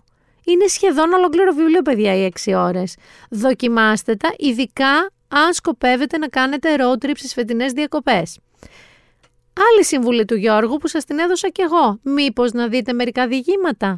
Αν αισθάνεστε ότι δεν μπορείτε, ρε παιδί μου, να συγκεντρωθείτε και κάπως χαώνεστε, αρχίζετε να διαβάζετε κάτι, το μυαλό σας τρέχει αλλού, δεν μπορείτε, πάρτε βιβλία με διηγήματα. Τα διηγήματα συνήθως είναι 5, 10, 20 σελίδες. Δεν είναι τίποτα, θα τα διαβάστε, το τελειώνετε, νιώθετε μια ικανοποίηση ότι τα καταφέρατε και έχετε ελπίδα να διαβάσετε και μερικά διηγήματα ακόμα και μετά και ένα ολόκληρο βιβλίο που δεν είναι διηγήματα, είναι μυθιστόρημα. Και πάμε στο βασικότερο όλων. Κλείστε τα notification στο κινητό. Δεν μπορώ να το στρεσάρω αυτό που λένε οι Άγγλοι stress this enough. Δεν μπορώ να το τονίσω αρκετά αυτό. Πρέπει να απενεργοποιήσετε το μεγαλύτερο εχθρό μας, τις ειδοποιήσεις στο κινητό. αν δεν τις κλείσετε, δεν μιλάμε τώρα για το αν θα διαβάσετε βιβλία ή όχι, μιλάμε ότι δεν θα ηρεμήσετε. Εγώ, Γιάννη, μετά από εκείνο το ντοκιμαντέρ στο Netflix, που έλεγε για το Facebook και τα notification, πώς μας τραβάνε τα κινητά μέσα τους, έκλεισα πολλά, αλλά όχι όλα. Αν λοιπόν εγώ προσπαθώ να συγκεντρωθώ να διαβάσω, που σας έλεγα ας πούμε το τέκνο του Θεού του Μακάρθη που θέλω να διαβάσω, ωραία, και σκάει, ανάβει το κινητό. Μία ειδοποίηση, εκπτώσεις στον Νεταπορτέ. Άλλη ειδοποίηση, ο Γιάννης Βασιλιάδης πόσταρε κάτι νέο στο Instagram. Να μην θέλω να δω τι πόσταρε ο Γιάννης μου. Άλλη ειδοποίηση, breaking news από ένα ειδησιογραφικό που εγώ ακολουθώ. Άλλη ειδοποίηση, messenger. Άλλη... Καταλαβαίνετε ότι δεν γίνεται δουλειά έτσι. Παίρνεις το κινητό, κοιτάς τις ειδοποίησεις, μετά σε παίρνει μπάλα, χαζεύεις Instagram, TikTok, οποιοδήποτε είναι το όπιο του καθενός, πάει το βιβλίο. Άρα αυτές είναι μερικές πολύ χρήσιμες συμβουλές για να διαβάσετε περισσότερο φέτος το καλοκαίρι. Πάμε τώρα στα βιβλία. Έχω εύκολη αλλά καλή αστυνομική λογοτεχνία. Εγώ τον αγαπώ τον Τζον Έσμπο. Δεν ξέρω τι γνώμη έχετε εσείς οι υπόλοιποι, αλλά θεωρώ ότι ο Χάρι Χόλε, ο πρωταγωνιστής του, είναι μαζί με το Ρέμπους του Ιαν Ράνκιν η πιο rockstar detective αστυνομικών μυθιστορημάτων αυτή τη στιγμή. Και θεωρώ ότι είναι και πάρα πολύ καλά τα βιβλία και του Ράνκιν και του Νέσμπο. Έχουμε λοιπόν αυτή τη φορά τη Ματωμένη Σελήνη. Είναι κλασικά από τις εκδόσεις Μετέχμιο. Και η υπόθεσή του είναι η εξής. Αφού ο Χάρι Χόλε είδε τη ζωή του να διαλύεται και έκανε μια προσπάθεια να ξεφύγει από όλους και όλα μετακομίζοντας στο Λος Άντζελες, επιστρέφει ξανά επί νορβηγικού εδάφους. Κάπως έτσι θα μπορούσε να περιγράψει συνοπτικά το περιεχόμενο της 13ης περιπέτειας του κάποιος. Στο Λος Άντζελες, μια ηλικιωμένη ηθοποιός που προσπαθεί να γλιτώσει από ένα καρτέλ ναρκωτικών βρίσκεται στο δρόμο του Χάρι Χόλε και του ζητάει βοήθεια. Εκείνος δεν έχει άλλη επιλογή παρά να τη βοηθήσει. Την ίδια στιγμή όμως πίσω στο Όσλο δύο γυναίκες αγνοούνται και βασικός ύποπτος για την υπόθεση είναι ένας μεγιστάνας του real estate. Ο Τραμπ σαν να λέμε. Ο Νορβηγός Τραμπ. Όχι, δεν έχει αυτά τα χαρακτηριστικά, αλλά είναι real estate magnate. Η αστυνομικός που έχει αναλάβει την υπόθεση θέλει να συνεργαστεί με το μόνο άνθρωπο που έχει αρκετή εμπειρία για να τη λύσει. Και ο μεγιστάνας όμως του real estate θέλει να τον προσλάβει το Χάρι Χόλε ως ιδιωτικό ερευνητή. Κοινώς όλοι θέλουν κάτι από το Χάρι Χόλε, ο οποίος θα έρθει αντιμέτωπος με ένα μεγάλο δίλημμα. Ο Τζον Έσμπο σε αυτή την περίπτωση δίνει παιδιά μόλις 10 μέρες προθεσμίας στον ήρωά του για να ξετυλίξει όλο αυτό το κουβάρι του μυστηρίου που μόλις σας είπα. Τι θα κάνει ο Χάρι Χόλε, ποια απόφαση θα πάρει μπροστά στο δίλημμα που στέκεται πελώριο μπροστά του, τι εκπλήξεις έχει ετοιμάσει για εμάς ο rockstar του αστυνομικού μυθιστορήματος. Είναι πάρα πολύ ωραίο γιατί είναι και σε δύο μέρη πάρα πολύ εντυπωσιακά. Από τη μία Λος Άντζελες σου βγάζει λίγο νουάρ, σου βγάζει λίγο τύπου μαύρες ντάλιες και τα λοιπά, και από την άλλη έχεις κλασική Σκανδιναβία, Νορβηγία, που ο Τζον Έσμπο χειρίζεται πιο καλά και από τη φωνή του και τη σκέψη του. Πάμε στο δεύτερο βιβλίο. Είναι και αυτό, παιδιά, έτσι, δυστοπικό, όχι ακριβώς θρίλερ, περιπέτεια θα το έλεγα. Και λέγεται «Η Αθέατη», είναι του Αλέν Νταμασιό, είναι σούπερ βραβευμένο, δηλαδή πήρε βραβείο Grand Prix de l'Imaginaire, καλύτερο βιβλίο της χρονιάς στη Γαλλία, και η υπόθεση είναι δυστοπική στο μέλλον. Πάμε να δούμε περί τίνος πρόκειται. Γαλλία έτος 2040. Το κράτος έχει πτωχεύσει και προβαίνει στην ιδιωτικοποίηση των δημόσιων υπηρεσιών. Χριστέ μου, κάτι μου θυμίζει όλο αυτό. Με εξαίρεση αυτές που αφορούν τη δημόσια ασφάλεια. Ακόμα και οι πόλεις περιέρχονται στην ιδιοκτησία των μεγάλων επιχειρηματικών ομίλων. Αυτό, να δω να πουλάμε και πόλεις σιγά σιγά. Οι φτωχοί θεωρούνται πολίτες δεύτερης κατηγορίας, ενώ σημαντικά προνόμια απονέμονται σε όσους έχουν την οικονομική ευχέρεια να τα αγοράσουν. Τα προνόμια τα αγοράζουν οι πλούσιοι.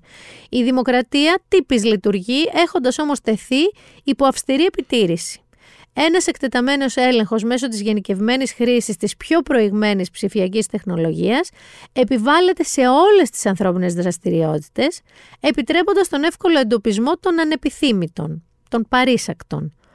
Ρογμές ωστόσο εμφανίζονται στο σύστημα και δυνάμεις αντίστασης ξεπροβάλλουν. Οι αποκλεισμένοι κατορθώνουν να ξεφύγουν από την επιτήρηση παρά τον ανελαίτητο διωγμό τους από τις αρχές. Η πλοκή εκτυλίσσεται ακολουθώντας ένα ζευγάρι, τον Λόρκα και τη Σαχάρ, που αναζητούν την εξαφανισμένη τους κόρη με την ελπίδα ότι έχει καταφύγει στους αθέατους. Εδώ η πένα του Νταμαζιό αποκτά έντονη συναισθηματική φόρτιση και ο συγγραφέας αφιερώνει κάποιες πάρα πολύ συγκινητικές σελίδες που μιλούν για τη σχέση γονιών και παιδιών. Ο Αλέν Νταμαζιό, μία από τις σημαντικότερες παρουσίες στον χώρο της σύγχρονης γαλλόφωνης λογοτεχνίας επιστημονικής φαντασίας, αυτό γράφει παιδιά αυτός, συναρθρώνει σε μια συναρπαστική ποιητική μυθοπλασία την πολιτική παρέμβαση, το θρίλερ και τη φιλοσοφία. Η Αθέατη είναι ένα βιβλίο σύμπαν με θέμα τα διακυβεύματα των καιρών μας, την προσπάθεια ελέγχου των πάντων, την αμφισβήτηση και την αλληλεγγύη. Είναι ταυτόχρονα δυστοπικό και στο μέλλον, αλλά Γιάννη δεν σου βαράει πάρα πολλά γνώριμα καμπανάκια. Γιατί δεν είναι ότι οι φτωχοί δεν είναι πολίτες δεύτερης κατηγορίας τώρα που μιλάμε στον κόσμο, απλά δεν έχουν οριστεί ως τέτοιοι. Δεν είναι ότι οι μεγάλες επιχειρήσεις ορίζουν και ελέγχουν πάρα πολλά πράγματα στα διάφορα κράτη. Είναι περίπου έτσι, απλά όχι τόσο δυστοπικά. Ακόμα. Πριν σας χαιρετήσω, θέλω να στείλω ένα μεγάλο φιλί στη φίλη Αλεξία και στη γάτα της, τη Μαυρούλα, τη Ρίντα, εκεί στις Σέρες, η οποία μου είπε και κάτι πολύ συγκινητικό και να το μοιραστώ μαζί σας, ότι αν ένα δέντρο καίγεται, καίγεται και η καρδιά μας και πρέπει να αγαπάμε το σπίτι μας, να το αγαπήσουμε λίγο παραπάνω, το οποίο εδώ να σου πω αγαπητή μου Αλεξία, ότι ταιριάζει λίγο αυτό που είπες με κάτι που είπε ο Αύγουστος Κορτό και με βρήκε πάρα πολύ σύμφωνη, και ας είναι λίγο πιο δυστοπικό από το δικό σου πιο ευίωνο μήνυμα. Ο Αύγουστος λοιπόν Κορτό είπε: όταν καταλήγεις να αισθάνεσαι ασφαλής επειδή μένεις μέσα στα τσιμέντα και κατ' επέκταση φτάνεις να βλέπεις τη φύση ως τόσο ευάλωτη και τρωτή που καθίσταται απειλητική, το πράγμα έχει πάει τόσο στραβά που αγγίζει τα όρια της τρέλας. Όταν λοιπόν λες ευτυχώς Παναγία μου που μένω στη Νέα Σμύρνη, στην Καλιθέα, μέσα στα τσιμέντα, από το να ζούσα π.χ. στον Κουβαρά ή στο Λαγονήσι που κινδυνεύω να καώ, και προτιμάς την πόλη από τη φύση γιατί η φύση είναι τρωτή και επικίνδυνη, που εμείς την κάνουμε επικίνδυνη, τότε ναι, όντως κάτι έχει πάει λάθος με την ανθρωπότητα. Μη σας πω ότι σε κάτι τέτοιο έχει πατήσει και το βιβλίο αυτό που σας έλεγα, η Αθέατη. Αυτό ήταν το πρώτο τελευταίο podcast της φετινής σεζόν. Το επόμενο είναι το τελευταίο. Γιάννη, θες να παίξουμε μπουγέλο, θες να αντιθείς κατά άλλα, θες... Είναι πολλά τα καλώδια, παιδιά, εδώ δεν μπορούμε να παίξουμε μπουγέλο. Είναι πολλή ηλεκτροπληξία που μας περιμένει. Ωστόσο, το επόμενο είναι το αποχαιρετιστήριό μας για διακοπές. Θα είναι ένα επεισόδιο όπως όλα τα άλλα, δεν θα έχουμε δράματα και μπουγέλα, αλλά θα είμαστε ένα τσικ πιο χαρούμενοι και ένα τσικ πιο λυπημένοι, γιατί θα μου λείψετε. Θα σας το πω από αυτό το επεισόδιο κιόλας. Θα σας το πω και στο επόμενο. Ήταν η Μίνα Μπιράκου, ήτανε το Been There Done That. Να σας προσέχετε, ξέρετε, φρούτα, υγρά, δροσιά και όχι στον ήλιο χωρίς να χρειάζεται. Πολλά φιλιά.